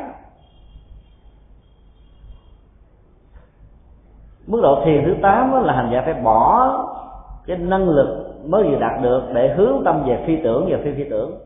Là đề một cảnh giới gọi đó là có sự tưởng tượng nó cũng không phải. Mà không phải sự tưởng tượng nó cũng không đúng. Ai sống ở trong cảnh giới này sẽ cảm nhận được bản chất nó như thế nào.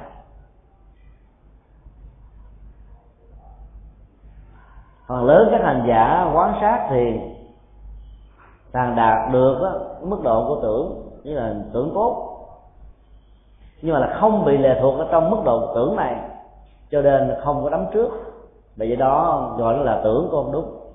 Mà gọi nó không phải là tưởng đó, nó con hẳn vậy. Tám loại thiền quán này thì nó có giá trị nhất định vì à, nó là được được thay thế. Cái gì được thay thế cái đó mang tính điều kiện cái gì mang tính điều kiện thì hạnh phúc ở trong dòng cảm xúc của tính điều kiện đó cũng bị giới, giới hạn nhất định. Do đó đức phật giới thiệu đến loại hình thứ chín là diệt thọ tưởng định tức là mức độ trong vòng à, một thời gian nhất định hành giả sẽ làm vắng bóng hoàn toàn hoạt dụng của dòng cảm xúc của ý niệm quá vì do đó mức độ an vui hạnh phúc hỷ và lạc đạt được ở mức độ cao nhất ngoài trừ cảnh giới của nước bạn,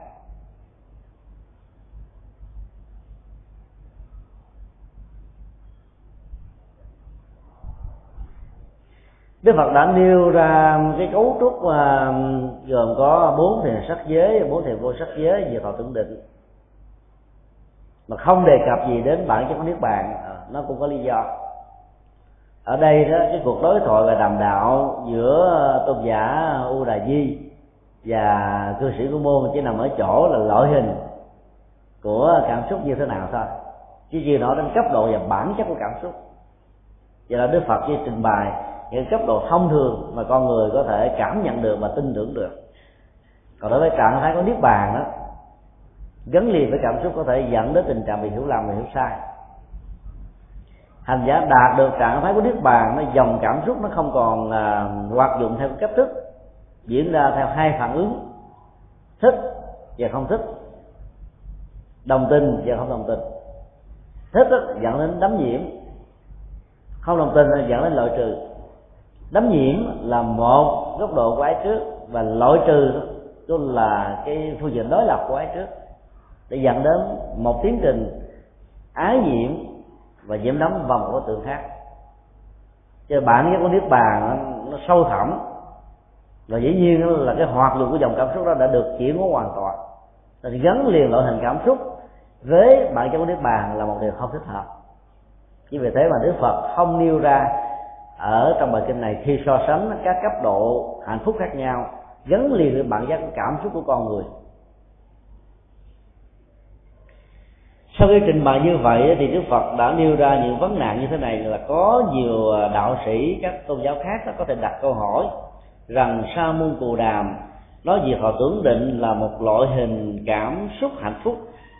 Điều đó có nghĩa là gì? Trong việc họ tưởng định là không có dòng cảm xúc nữa, mà nó là là cảm xúc cao nhất. Đức phật dạy là không nên tranh luận đó đúng và sai, mà chỉ nên trả lời một cách gián đến như thế này. Theo chủ trương của đức phật đó không chỉ có lạc thú mới chính là hạnh phúc bất kỳ lúc nào, bất kỳ ở đâu, các cảm giác hạnh phúc nào có thể có mặt, thì nơi đó được gọi là cảm giác hạnh phúc.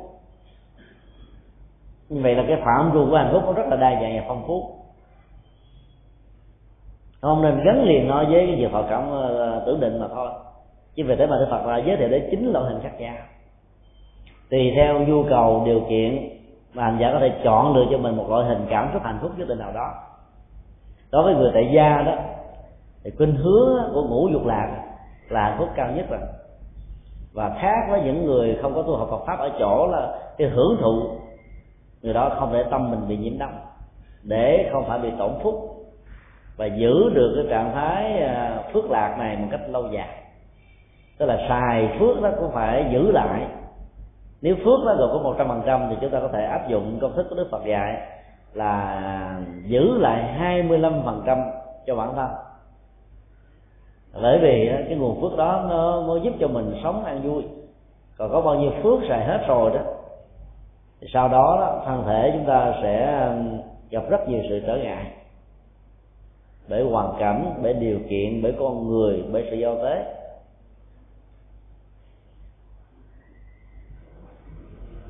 Nói một cách khác là dòng cảm xúc của hạnh phúc nó không bị giới hạn bởi tính thời gian. Cũng không giới hạn bởi tính không gian. Cũng không giới hạn vào bất cứ một loại hình đối tượng nào. Ở đâu con người biết vận dụng, lúc nào con người biết khai thác, thì hạnh phúc có mặt. Đây là một triết lý rất hay, mặc dù rất đơn giản.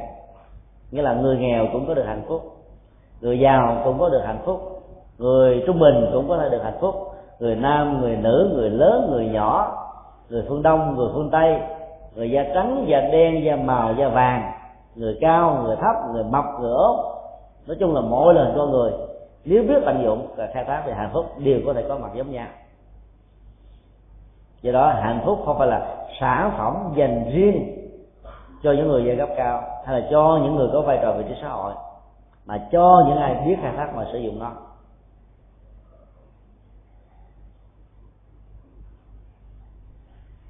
Nói tóm lại là bài kinh này à, sau khi trình bày một cách à, gián tiếp về các loại hình hạnh phúc khác nhau, nhằm chỉ cho chúng ta về một thái độ dung thông về những gì mà chúng ta được nghe và chưa được nghe.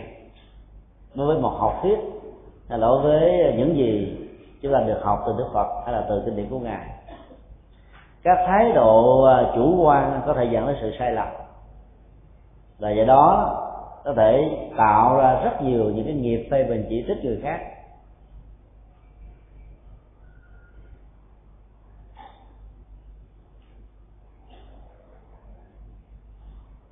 Mọi tình huống tâm lý cho rằng mình đúng đó, đều trở thành sai. Sẽ ở chỗ đó, nó dẫn đến cái chủ nghĩa độc đoán và phủ định mọi hệ giá trị của người khác như chúng ta áp dụng cái công thức này à, trong sinh hoạt gia đình với vợ và chồng với cha mẹ và con cái đó thì chúng ta sẽ mở cánh cửa cơ hội cho những người thân và người thương của mình có dịp chia sẻ và trình bày những gì họ suy nghĩ họ cảm xúc họ nhận thức họ ứng xử. Chúng ta sẽ sử dụng được cái, cái chất xám tập thể năng lực lao động tập thể cái tình thương tập thể để cùng chia sẻ với nhau thì vẫn hay hơn là nó phát xuất từ một à, một cái nguồn duy nhất.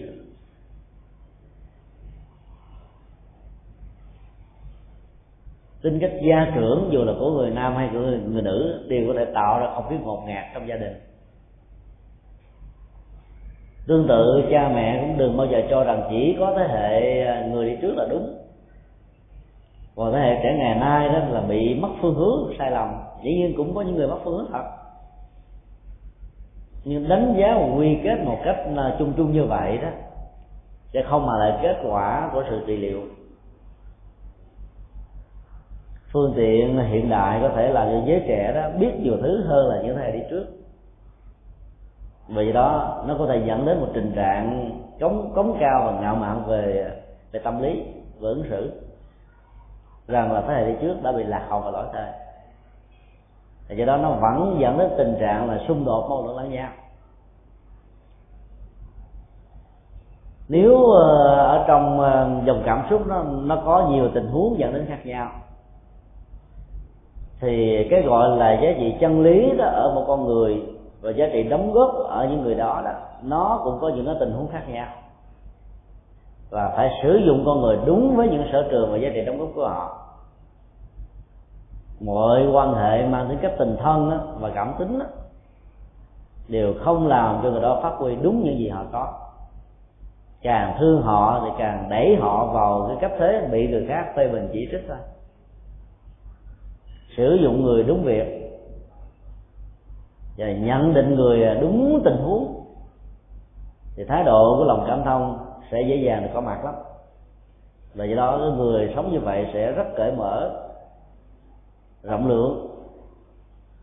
Cho nên không còn những thái độ khinh thường người này trọng vọng người khác. Thì tất cả đều quan niệm rằng là họ có những giới hạn riêng do việc nghiệp. Họ cũng có những điểm cảm thông chung do những cộng nghiệp. Và họ cũng cần buộc phải sử dụng những cái cộng nghiệp mới để thay đổi nhằm nâng cái giá trị ngang bằng ở trong một tập thể ờ, lên ở mức độ cao nhất của nó cho nên lúc mình chỉ ỷ lại rằng là tôi có những cái biệt nghiệp riêng của tôi, cho nên tôi không cần phải hòa với những cái cộng nghiệp của người khác. Chấp nhận cái vận mệnh và định mệnh của cái công nghiệp hay là của việc nghiệp là đều là một cái sai lầm. Nó giống như các cảm xúc nó có nhiều tình huống tạo ra khác nhau. Thì trong cuộc đời này mọi điều kiện, hoàn cảnh nó cũng đều tạo ra, dẫn khởi ra những tình huống khác biệt vấn đề ở chỗ là đừng bao giờ độc đoán. Vì độc đoán tạo ra phiến diện. Phiến diện thì đánh mất chân lý toàn thể. Và do đó giá trị của những sự cục bộ đó sẽ không thể phục vụ cho chúng ta một cách lâu dài. À, chúng ta kết thúc bài kinh tại đây. Bữa nay thì trên bàn không có câu hỏi nào. Có lẽ là nhiều người đặt câu hỏi lâu quá mà không có dịp để uh, chia sẻ đó làm cho họ không còn hứng thú để hỏi nữa. Hôm nay để thay đổi không khí thì quý vị có thể giơ tay lên à, mời anh để mời anh trước và sau đó mời à, bác quy sau. Yeah. Mời anh.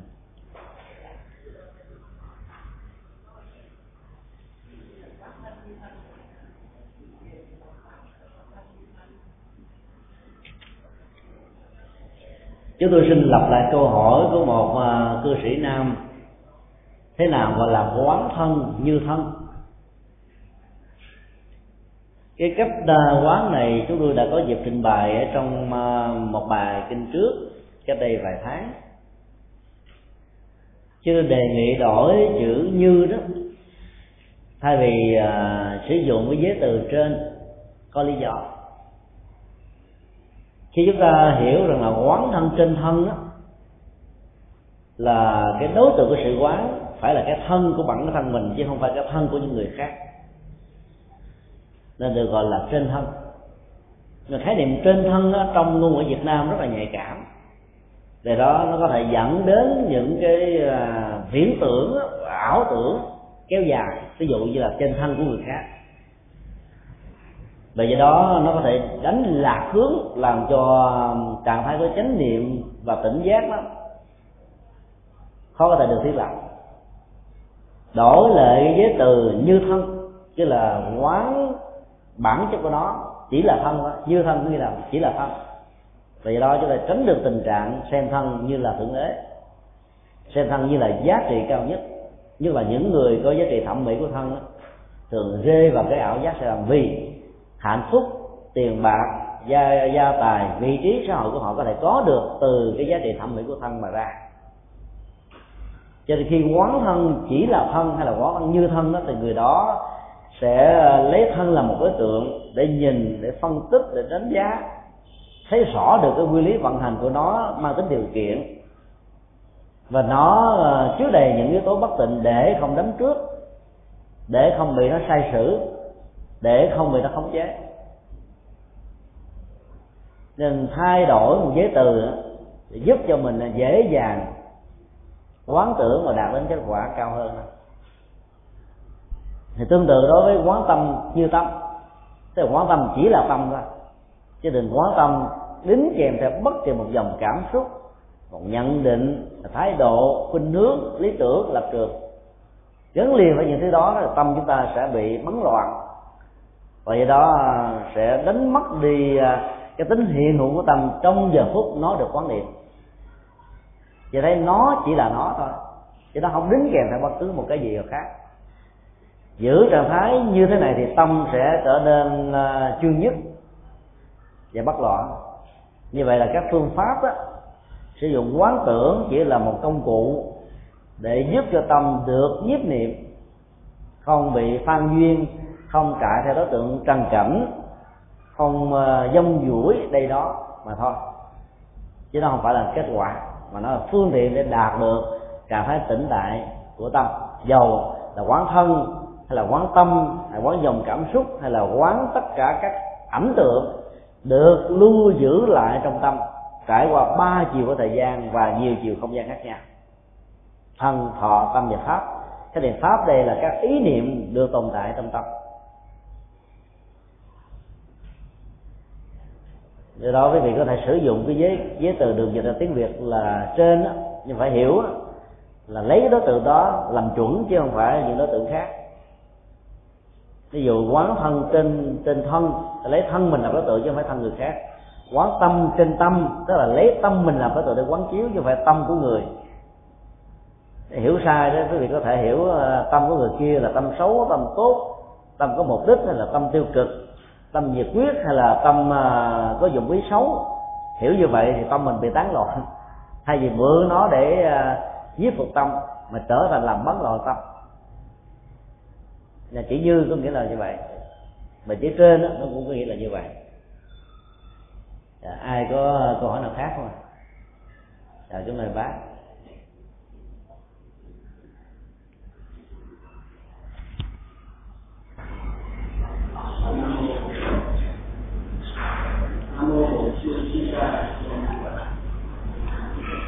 không có micro khác à, à được rồi ta được rồi. Bác hỏi nam mô bổn sư thích ca mâu ni phật. Kính bạch thầy nhân dịp ờ, thầy giảng về thì chúng con xin ờ, thầy giảng một vài thông thường ở ngoài đời trong một ngày chúng ta không thể tìm hạnh phúc ở đâu nếu chúng ta cứ biết hạnh phúc hạnh phúc thì luôn luôn chúng ta là hạnh phúc à, và khi là luôn mỗi ngày mà thằng con bữa nay có một cơn mưa làm cho đi học à, ví dụ như con có cái con quen đọc sách rồi khi cái nhân dân càng vào trong tâm đến cần có thì thì phải có một bữa lục tủ sách lấy cái nhân dân à hạnh phúc à, ví dụ như là đã lâu lớn một người bạn mà không biết bây giờ anh ta ở đâu đi một một lâu anh ta đương nhiên anh ta bạn thoại hỏi hôm nay có nhà có thể đi chơi? À, hạnh phúc quá. Thế thì à, hay là một bữa tình cờ rồi một anh bạn đến cầm cho một cuốn băng nghe viết sách mà mình nghe có từng chữ từng lời thấy thiếu một đó cái sảng khoái cái tinh thần hạnh phúc quá. Vậy thì con nghĩ thế này chúng ta đừng chờ đợi hạnh phúc ở đâu. Luôn luôn mỗi ngày ta sẽ cứ đón từng hạnh phúc mà ta đừng có để những cái hạnh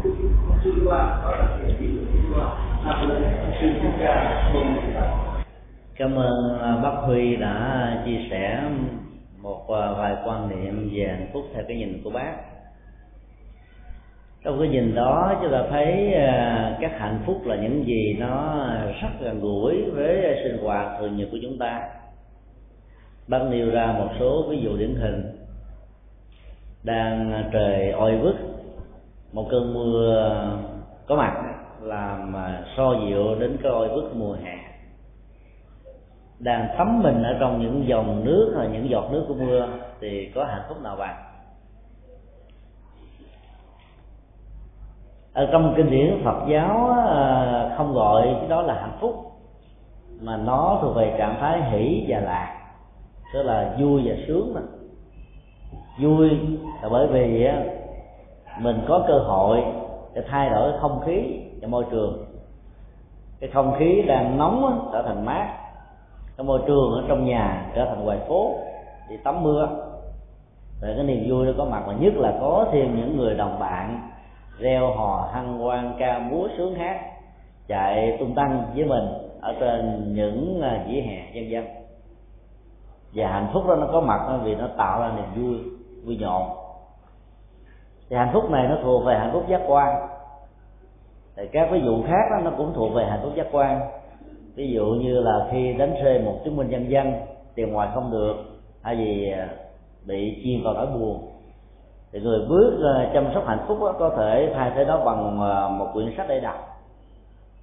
Rồi sau đó là phát hiện rằng là cái chứng minh nhân dân bị nằm ở trong quyển sách chứ không mất đâu cả. Anh thỏa mãn về điều đó không còn bực tức nữa cảm thấy là hạnh phúc có thì cái hạnh phúc đó nó cũng là một sự hài lòng liên hệ đến là cái cái ý niệm của giác quan. Thôi ở đây đó, đó là các ý niệm tức là sắc thọ tưởng hành và thức hay là à, sắc thanh hương vị xúc và pháp. Thì cái đó tự nhiên của hạnh phúc ở trong trường hợp này nó thuộc về cái pháp tức là các ý niệm. Ý niệm về sự mất đó, có thể dẫn đến cái buồn. Bây giờ sự mất đó được tìm lại được cho nên niềm vui có các loại hạnh phúc như vậy nó nó thường là mang tính cách điều kiện. Và nó diễn ra hàng ngày hàng giờ với tất cả chúng ta. Ai cũng sống một cách rất là hân hoan với các loại hạnh phúc đó hết á. Thế mà đề chỗ là khi mà mình à, muốn à, nâng cao giá trị hạnh phúc. Đặc biệt là về phương diện là không để cho nó bị chìm đắm á, ở trong chủ nghĩa tiêu thụ.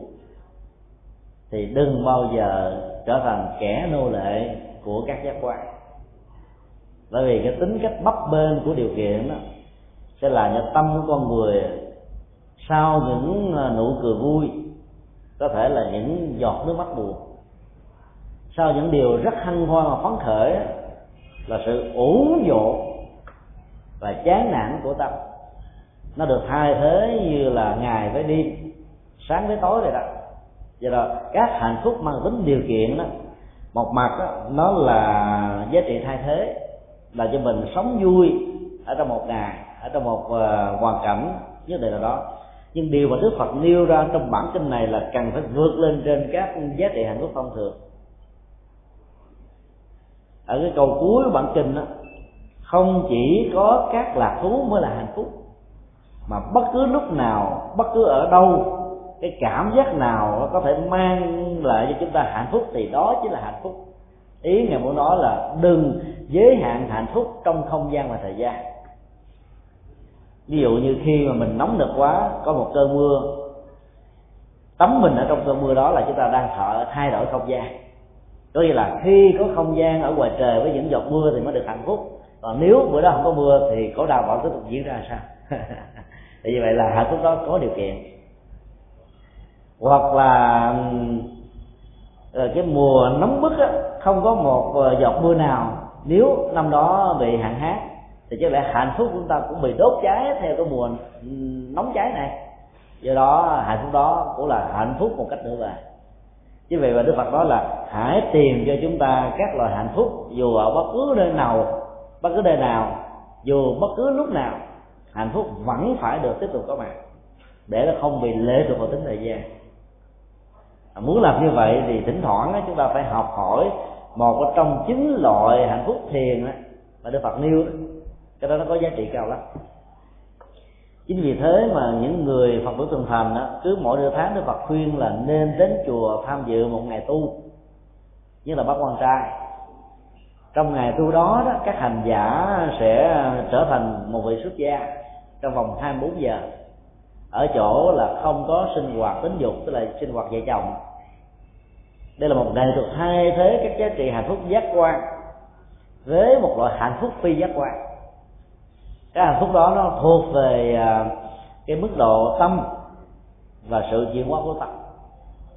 Thì cái này khi mà mình đạt được rồi đó, là dầu mình ở một mình, rất là rất là đơn độc, nhưng không bao giờ bị cô đơn. Ở một mình mà vẫn không bị cô đơn mặc dù chúng ta vẫn biết là ở ờ, bình ở ở bình chánh đó, người ta đã đặt một tượng phật là phật cô đơn. Đâu có phật nào cô đơn. Mà dù có phật có đơn độc ở ngoài đồng đồng ờ, đồng trống người trạng thái cô đơn của ngài đã được chuyển hóa rồi. Cho nên cho đến lúc nào mà tất cả mọi dòng cảm xúc buồn chán cô đơn ủ dột mỏi mệt lo lắng trầm uất không còn có mặt nữa đó thì lúc đó hạnh phúc thật đó mới có mặt ở mọi nơi và mọi chỗ do đó tuy nhiên đó, là trong tình huống khi mà mình chưa có thể huấn luyện tâm mình đạt được mức độ hạnh phúc cao nhất của nó thì có thể vận dụng những cái cách mà bác huy vừa đưa ra. Tức là tìm hạnh phúc ở trong những cái rất là bình dị. Chứ đừng tưởng là phải có nhà cao cửa rộng vai trò vị trí xã hội đó mới hạnh phúc mới có. Vì hạnh phúc của vợ dòng cảm xúc để um, hiểu uh, thêm về à, bản chất của hạnh phúc đó, quý vị có thể uh, tìm đọc cái quyển sách uh, mới được xuất bản của chúng tôi đó là chuyển hóa cảm xúc. Khoảng 120 trang. Đó là một tuyển tập ba bài giảng tại Hoa Kỳ vào năm 2005 vừa qua.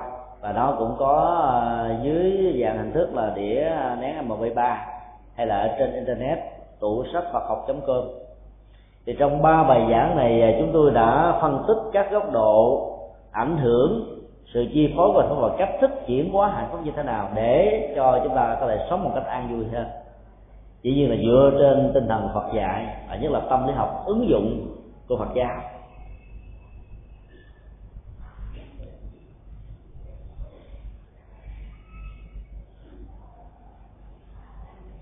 Một câu hỏi khác thưa thầy, xin thầy giải thích hai từ mai khôi trong kinh pháp hoa.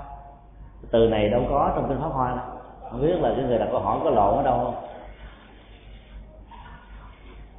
Quý vị à, nghe hay là đọc một bản kinh nào? Chứ tôi đọc kinh pháp hoa cả mấy trăm bạn rồi, đâu có thấy cái từ mai khôi. Và chữ này trong chữ hán cũng không có nghĩa gì cả không biết là à, cái cái người viết có bị lộn chữ không?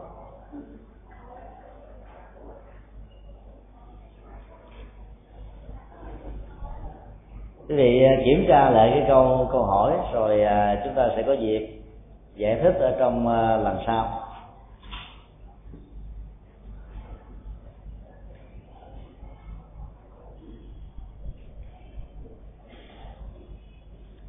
Một câu hỏi khác thưa thầy, trên thế gian này, hạnh phúc luôn kèm theo điều kiện. Vậy hạnh phúc mang tính điều kiện, còn có hạnh phúc nào không mang tính điều kiện? Ngoài hạnh phúc thiền định.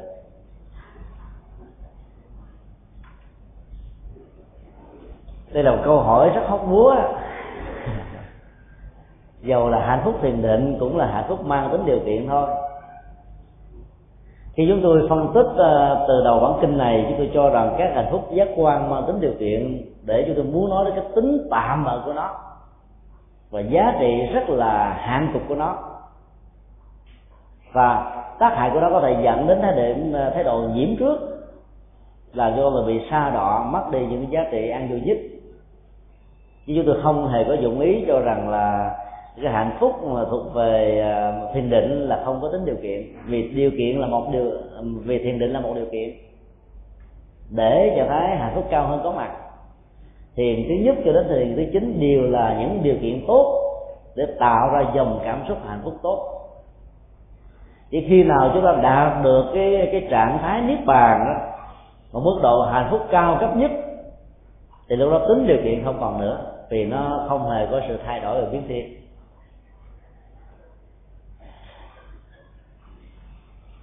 Có người đặt ra là làm thế nào để biết được rằng là người đạt được nước bàn đó không bị chịu ảnh hưởng của tính điều kiện diễn ra đối với dòng cảm xúc của người đó.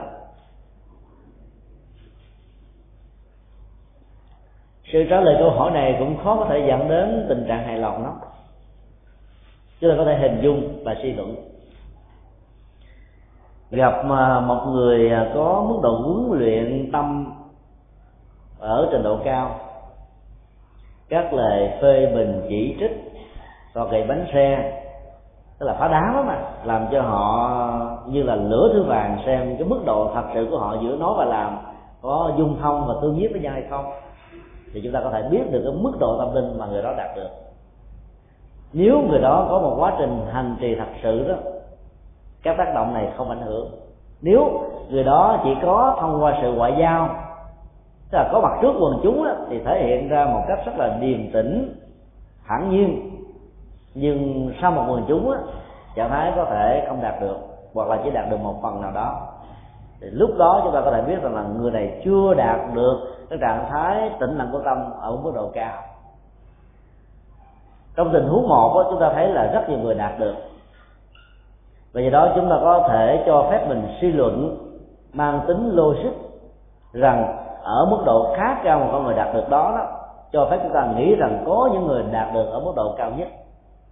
Tức là trong mọi tình huống, giàu có bằng chiếu quần chúng hay là không có bằng chiếu quần chúng, giàu có tác động tích cực hay là bị những ảnh hưởng tiêu cực, thì tâm của người đó vẫn thông dong, không bị tác động và chi phối.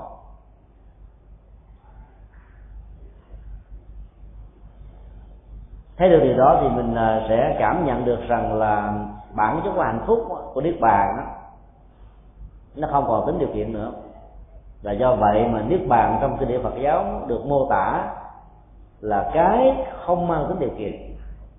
Không có thời điểm và do đó cũng không có kết thúc.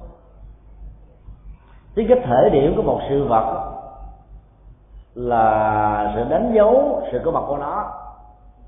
Cái gì được ra đời bằng một sự đánh dấu có mặt thì cái đó phải có hồi kết thúc ví dụ như có đầu hôm thì phải có cuối hôm. Có ngày sanh đó, thì phải có ngày chết. Có sự bắt đầu đó, thì phải có dấu chấm cuối cùng. Do đó tính điều kiện đó sẽ làm cho các giá trị hạnh phúc nó đạt được ở mức độ nhất định của nó. Cho đó bản chất niết bàn không phải là cái mới có được. Những gì mang tính điều kiện thì cái đó mới có được. Những gì mới có được thì cái đó có thể bị tan biến theo thời gian và không gian trong khi đó, tính điều kiện không áp đặt được, không tác động được, không ảnh hưởng và chi phối được bản chất của niết bàn. Hay là cái khác là, niết bàn không phải là cái mà chúng ta do tu hành mà có. Tu hành chỉ là một phương tiện để làm cho nó được hiển lộ thôi, chứ không phải nó từ một cái không trở thành một cái có. Trong cái điển đệ thường thường sánh ví bản chất của niết bàn giống như là một cái quặng phà ở dưới lòng đất. Nhà máy à, đãi vàng và các anh thợ hoàng kim đó không phải là chánh nhân để tạo ra vàng. Vàng nó có sẵn dưới lòng đất. Họ chỉ làm cho những cái có sẵn á, trở thành các giá trị trang sức và phục vụ cho giá trị thẩm mỹ và sang động của con người mà thôi. Cái phương pháp hành trì dầu là thiền dầu là mật hay dầu là tịnh độ cũng chỉ là cách khai thác cho vàng tâm linh vàng tự giác vàng phật tính của con người được sử dụng tới rất nhiều giá trị phục vụ ở trong đời sống. Cho chỉ có hạnh phúc của niết bàn là không có điều kiện thôi. Còn tất cả các hạnh phúc của sơ thiền, nhị thiền, tam thiền, tứ thiền cho đến diệt thọ tưởng định đều mang tính điều kiện. Mặc dù mang tính điều kiện nhưng giá trị của đó vượt trội hơn rất nhiều lần so với các loại hạnh phúc điều kiện thuộc về giá trị giác quan. Chứ khác nhau nằm ở chỗ là giác quan hay là phi giác quan, chứ còn có điều kiện hay không có điều kiện, chưa quan trọng lắm. Một câu hỏi khác, thưa thầy, tôi có nghe một vị sư giảng kinh a di đà rằng tông tịnh độ do một vị tàu sáng lập, chứ không phải do phật thích ca giảng nói.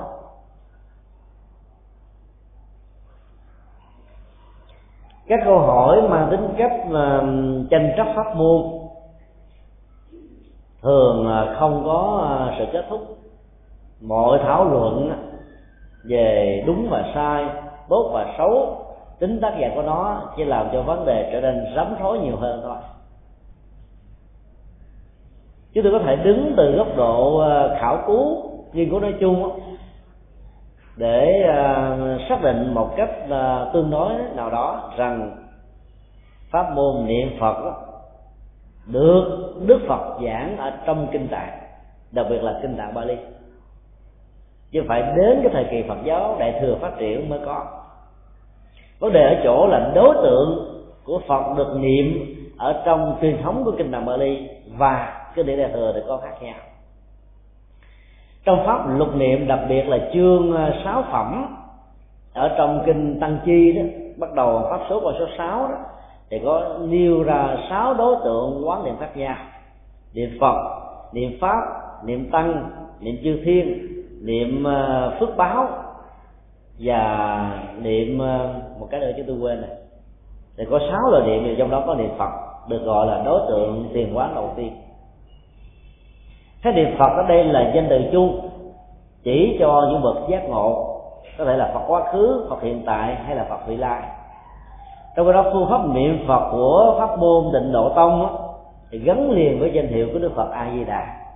Tức là lấy một danh hiệu chung nhất trở thành một đối tượng cá thể như là một nghệ thuật để giúp cho hành giả dễ dàng đặt vào ờ, đối tượng của phật đó với những nội dung liên hệ đến danh hiệu của ngài để mà quán chiếu.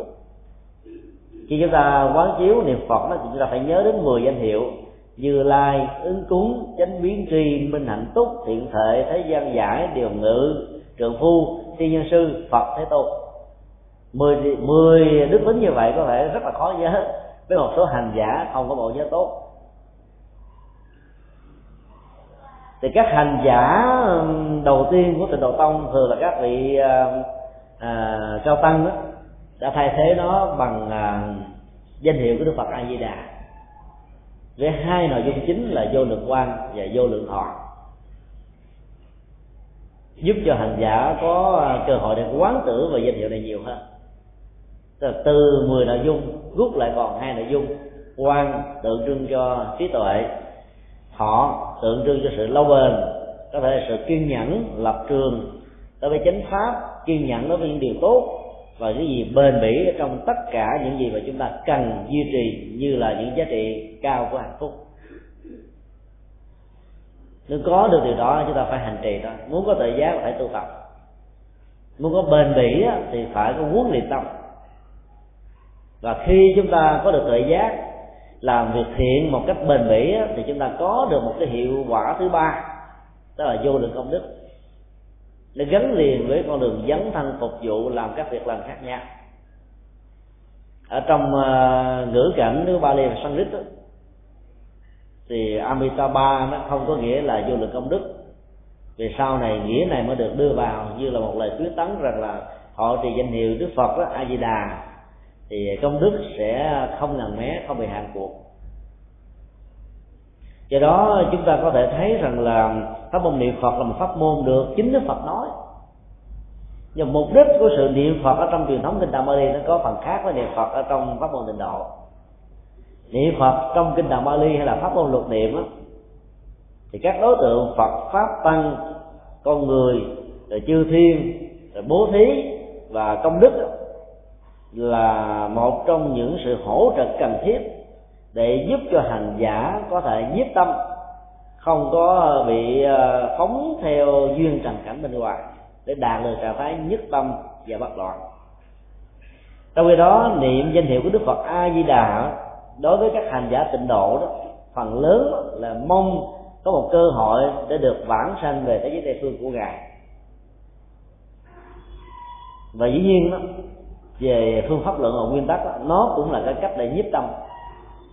Nhưng mà hành giả có thể ứng dụng khác nhau.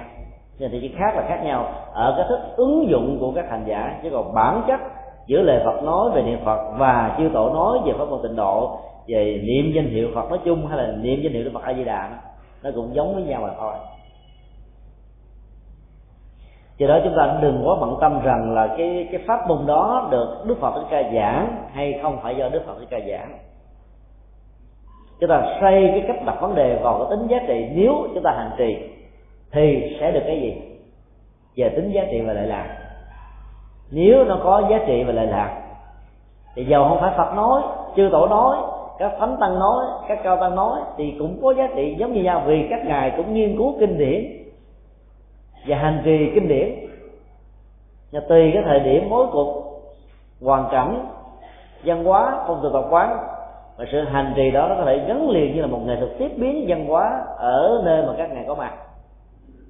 Cho nên nó giá trị nó vẫn đạt được như nhau. Cho nên đó chúng ta thấy là cả thế giới của Phật giáo Đại thừa ảnh hưởng từ truyền thống văn hóa Trung Hoa bao gồm các nước Nhật Bản, Triều Tiên, Việt Nam đã lấy danh hiệu của Đức Phật A Di Đà làm đối tượng để quán chiếu và tu tập. Họ cảm thấy rất hạnh phúc khi niệm danh hiệu này. Bây giờ chúng ta yêu cầu họ trở về à, kinh điển truyền thống của Bali để niệm à, danh hiệu của Phật nói chung đó, chưa chắc họ đã niệm. Nếu của Đức Phật đó mà họ không niệm, thì giá trị lệ lạc nằm ở chỗ nào? Đâu có. Còn nếu danh hiệu của Đức Phật A Di Đà mặc dù rất là xa lạ, không phải Đức Phật lịch sử, Đức Phật biểu tượng, Đức Phật hành trì, Đức Phật quán chiếu, mà có thể mang lại kết quả thì tại sao chúng ta không dám làm? Nhất là khi chúng ta học cái bài kinh này đó có cái nhìn dung thông về các pháp môn được Đức Phật dạy khác nhau, cho các đối tượng và tình huống khác nhau. Thì chúng ta thấy rằng là các vị tổ sư đề sau này đó được phép để tạo ra các pháp môn riêng cho mình. Miễn cái tinh thần pháp môn đó trung thành và thống nhất với những gì mà Đức Phật đã giảng dạy. Trong những năm tháng cuối cuộc đời đó, có nhiều ờ, vị ờ, cao tăng hỏi Đức Phật rằng là sau khi ngài qua đời đó chúng con nên thọ trì tất cả những gì ngài nói hay là chúng con được thêm được bớt hay những tình huống cần thiết hay không? Đức Phật trả lời như thế này là đối với tất cả những giới và luật nào ta không có ban truyền trong thời đại này nhưng nếu ở trong giai đoạn sau nó cần thiết và phải có mặt thì quý vị có thể mạnh dạng mà làm. Nếu những điều khoản nào ta không có dạ ta, ta đã từng dạy trong giai đoạn này với bối cảnh văn hóa này về sau này nó cần phải được thay đổi để thích ứng với con người của thời đại đó. Thì vì nên mạnh dạng mà áp dụng. Đức Phật đã mở cửa ngõ cơ hội để với chúng ta để giúp cho những người đi sau đó có thể thay thế cái cách thức hành đạo, làm thế nào đó cho nó gần gũi và thích hợp với quần chúng nhiều hơn. Chứ giữ truyền thống mà nó xa lạ về cái gốc rễ văn hóa đó, thì cái hiệu ứng của sự giáo dục và hoàn pháp nó sẽ không đạt được ở mức độ cao nhất của nó.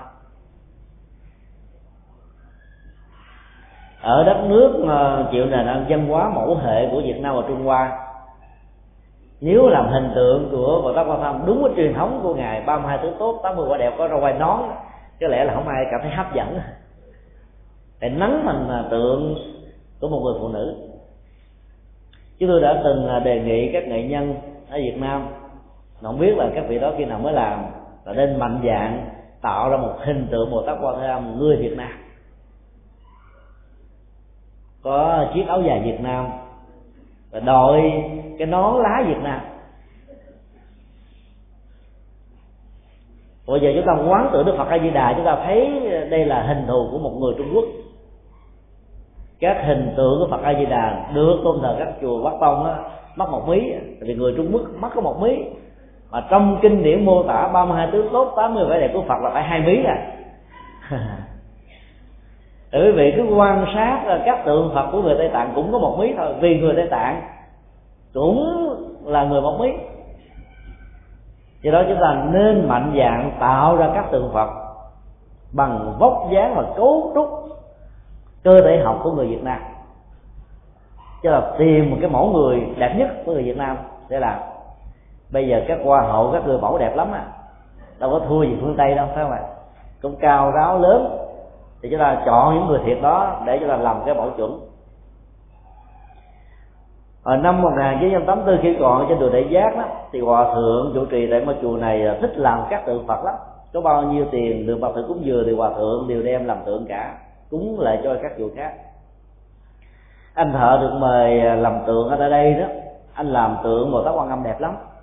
Làm xong rồi ai cũng khen. Mà anh không làm thun nè nếu mình làm bằng ờ, đổ khung đàng hoàng thì nó, nó ra một cái vóc dáng duy nhất thôi. Còn anh ta là làm làm bằng tay chứ không làm bằng khung. Vì anh ta là một nghệ sĩ nghiệp dư.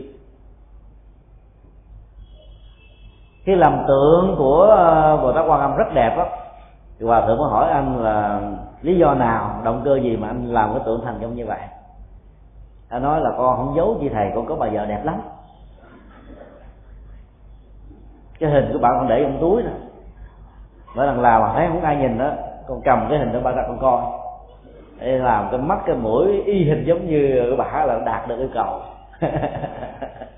Chắc chắn là bà vợ đẹp của anh ta đó chưa chắc gì đẹp bằng các hoa hậu thôi. Thì mình lấy những người mẫu đó là mình sẽ làm ra một người Việt Nam rất đẹp. Và ai nhìn vào cái sắc mặt diện à, với à, nhiều à, cái nét thư thái nhẹ nhàng thảnh thơi và có cái chất cái chất gọi là nhân phẩm cao nhất là con người có thể có đó. Thì cái người thể hiện đó được em là một nghệ nhân thành công nhất. Do đó cứ mạnh dạng thay thế để tạo ra các giá trị tiếp biến nhân hóa. Thì à, sự phục vụ mang lại lợi ích cho những người ở trong nền văn hóa Việt Nam này sẽ có được giá trị cao nhất của đó ngôi chùa Vĩnh Nghiêm ờ, có mặt cách đây ờ, trên dưới 40 năm. Các vị hòa thượng miền Bắc đó, khi ờ, lập nghiệp và tạo ra ngôi chùa lớn này đó mặc dầu đều là các nhân tài chỉ hát hòa thượng thích tâm giác du học nhật bản. Cho nên chữ hán đối với hòa thượng là một cái gì đó rất là sâu sắc mà hiếm có một người thứ hai bằng được. Hòa thượng thân kiểm cũng là một nhà nho một nhà hán học viết thư pháp đẹp không thua bất cứ một người trung hoa nào. Ấy thế mà cái câu đố và bản hiệu của ngôi chùa Vĩnh Nhiêu là thuần bằng tiếng Việt. Cái thời điểm cách đây trên dưới 40 năm mà các ngài đã tiếp biến nhân hóa lấy cái nền tảng văn hóa Việt Nam để làm. Mặc dầu người miền Bắc quá giỏi chữ Hán dữ lắm các ngôi chùa miền Bắc là ảnh hưởng văn hóa chữ Hán.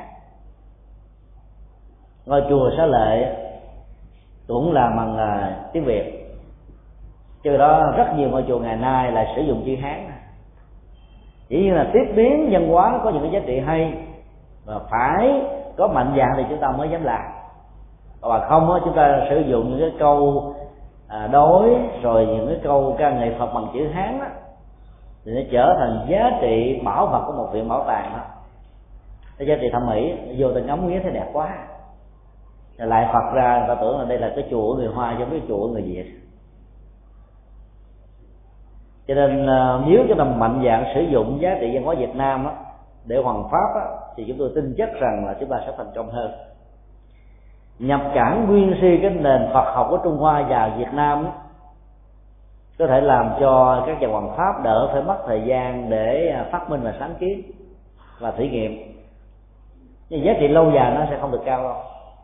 Bởi vì cái cách nói nó phải ứng với nền văn hóa người Trung Hoa. Trong khi đó cái não trạng người Việt Nam khác với Trung Hoa. Thì đó, giá trị ờ, hoàn truyền trong trường hợp này nó sẽ không tương thích.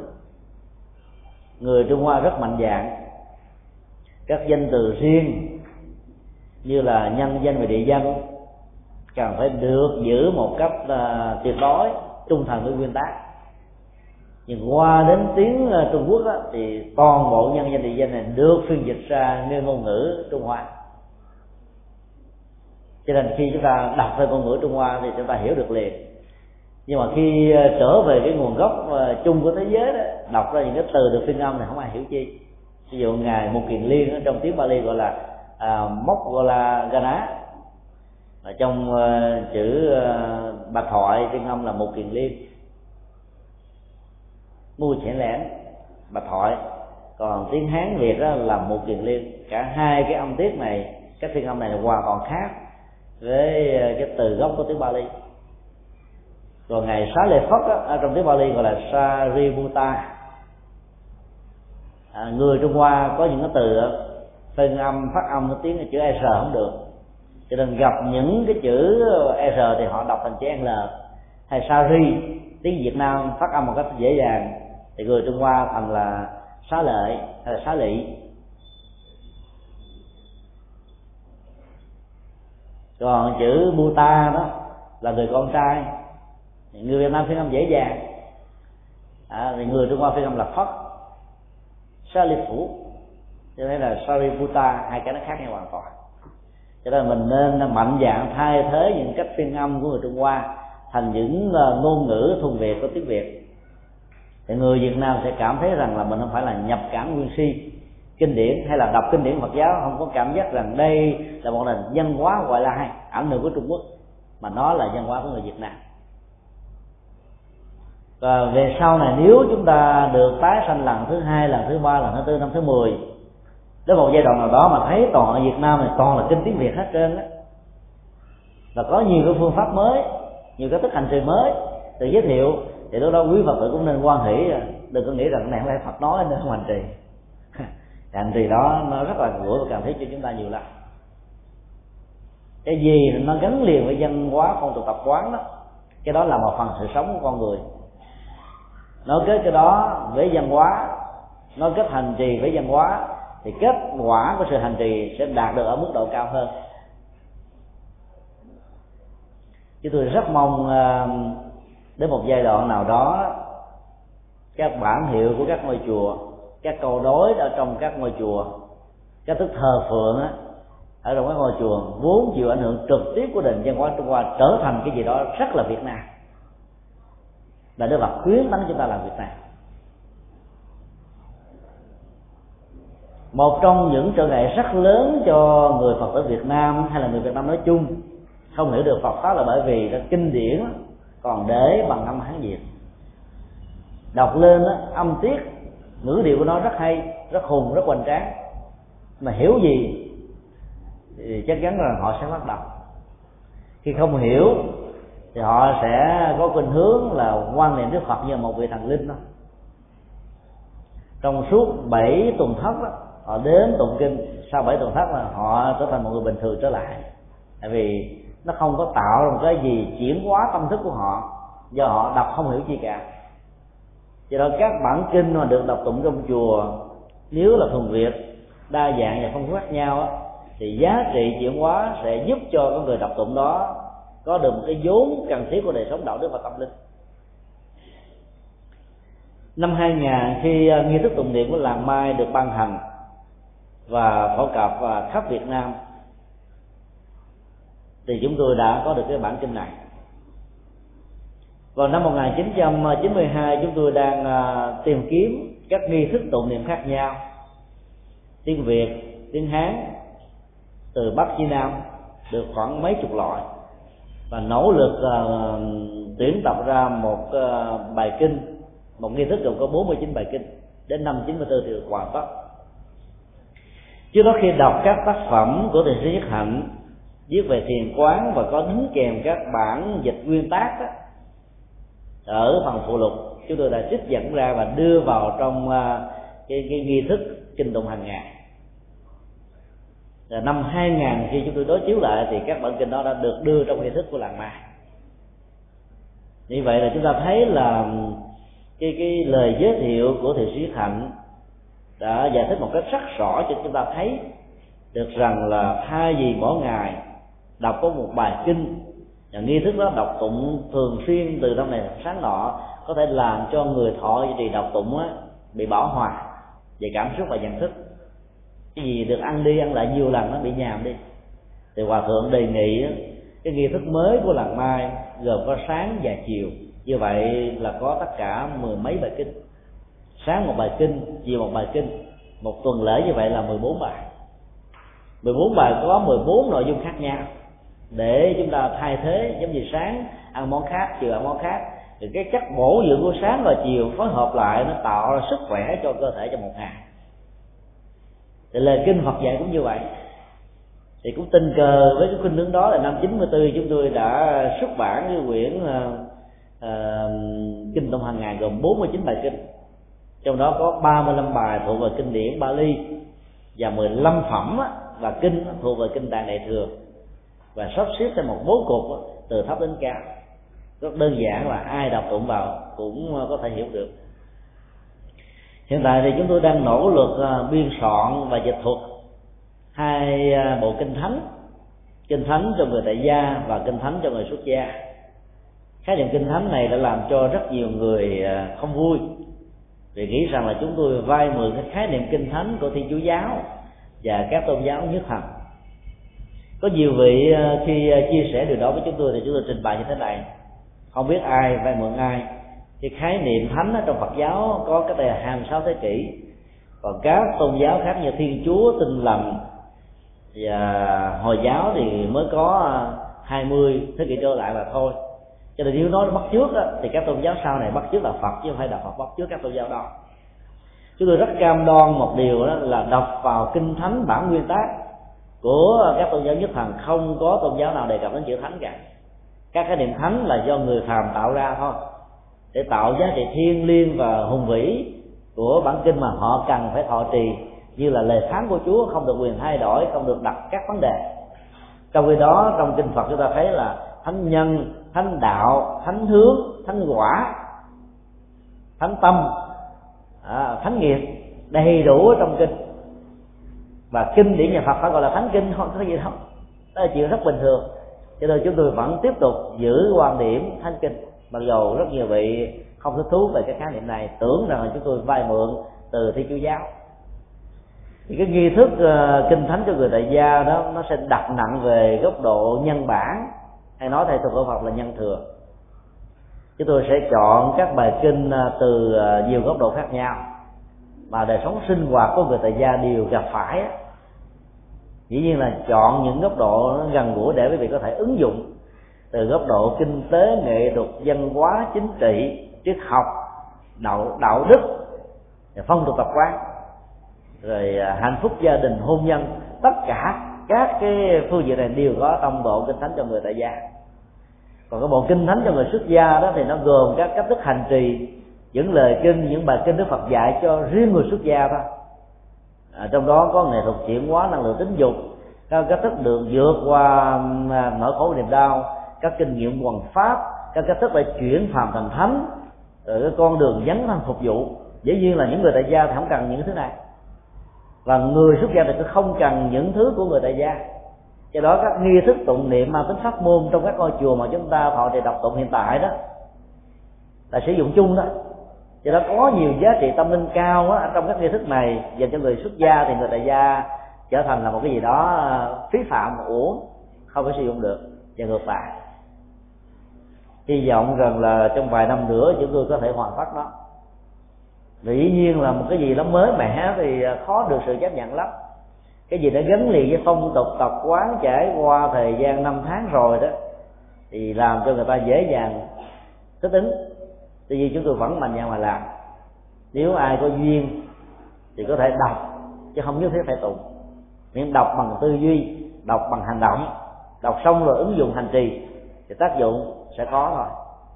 Do đó chúng tôi rất mạnh dạng ở chỗ đó, là những nghi thức mặc dầu đó chưa tổ, những bậc cao tăng đi trước đó, đã đầu tư bằng chất xám và tự giác của mình rất nhiều để đáp ứng cho một nghi thức tụng niệm rất là chuẩn ở trong những giai đoạn đó. Rồi ngày hôm nay đó, đòi hỏi cái kiến thức của con người đó, nó ở mức độ rộng hơn. Và do đó cái kiến thức hành trì của pháp môn đó cũng phải thích ứng hơn. Cho nên chúng ta cần phải có nhiều thứ để người ứng dụng thọ trì có thể thích thú. Và do đó họ dễ dàng tiếp nhận đạo Phật chưa là con đường lý tưởng mà họ không thể nào tìm thấy được ở các tôn giáo khác thông qua các bài kinh thánh. Là làm như vậy đó mặc dầu không phải là của à, Phật tạo nhưng mà ít nhất nó cũng là lời Phật nói. Thì giá trị đà đạt của nó cũng đạt được giống như nhau vì cái người biên tập chẳng qua chỉ à, kết tập lại à, những gì Phật nói theo cái quan điểm chủ quan của mình. Cái nghi thức à, cái cách thức biên tập kinh điển của các vị tổ sư ngày xưa như nói với kinh tạng Bali đó dựa trên à, cái số lượng chữ nghĩa nhiều hay là ít. Ví dụ như trường một kinh là tuyển tập các bài kinh có cái chiều dài dài nhất. Trung một kinh là có à, chiều dài trung bình. À, tiểu một kinh là các bài kinh ngắn theo chủ đề. Rồi tư một kinh là các bài kinh nó có mang cái tính chất là nhóm chủ đề liên hệ đến à, à, ngũ uẩn thập nhị nhân duyên nhân quả vô thường vô ngã vân vân và um, tăng nhất tăng chi bộ kinh đó để nó liên hệ đến các bài kinh gắn liền với các con số từ số 1 đến số 11 tức là cái cách bố cục đó nó cũng có những giá trị rất hay. À, cách đây mấy mươi thế kỷ mà các ngài làm như vậy thì quá là tốt vì không có những cái gì tham khảo trước đó. Còn bây giờ chúng ta có ảnh hưởng cái nền dân học à, phê, phân bờ phê, phân bình phê tích phân tích và phê bình dân học thì chúng ta nên à, bố cục các bài kinh theo nhóm chủ đề. Giống như tương một kinh thì hay hơn. Các chủ đề đó chúng ta có thể phân thành hai loại. Chủ đề cho người tại gia, chủ đề cho người xuất gia. Và trong mỗi loại chủ đề đó lại có những cái tiêu đề phụ, những cái chủ đề nhỏ nữa. Để khi họ đọc vào họ thấy là tất cả những vấn đề gì mà họ cần tìm ở trong cuộc đời này đều có trong kinh Phật hết.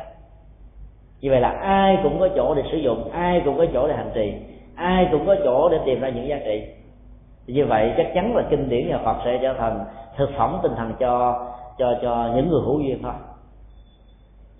Rồi à, rất mong là chúng tôi sẽ có đủ cơ hội để à, làm được điều đó và có thể phục vụ điều đó đến toàn thể quý vị trong thời gian ngắn hơn. À, chúng ta kết thúc tại đây.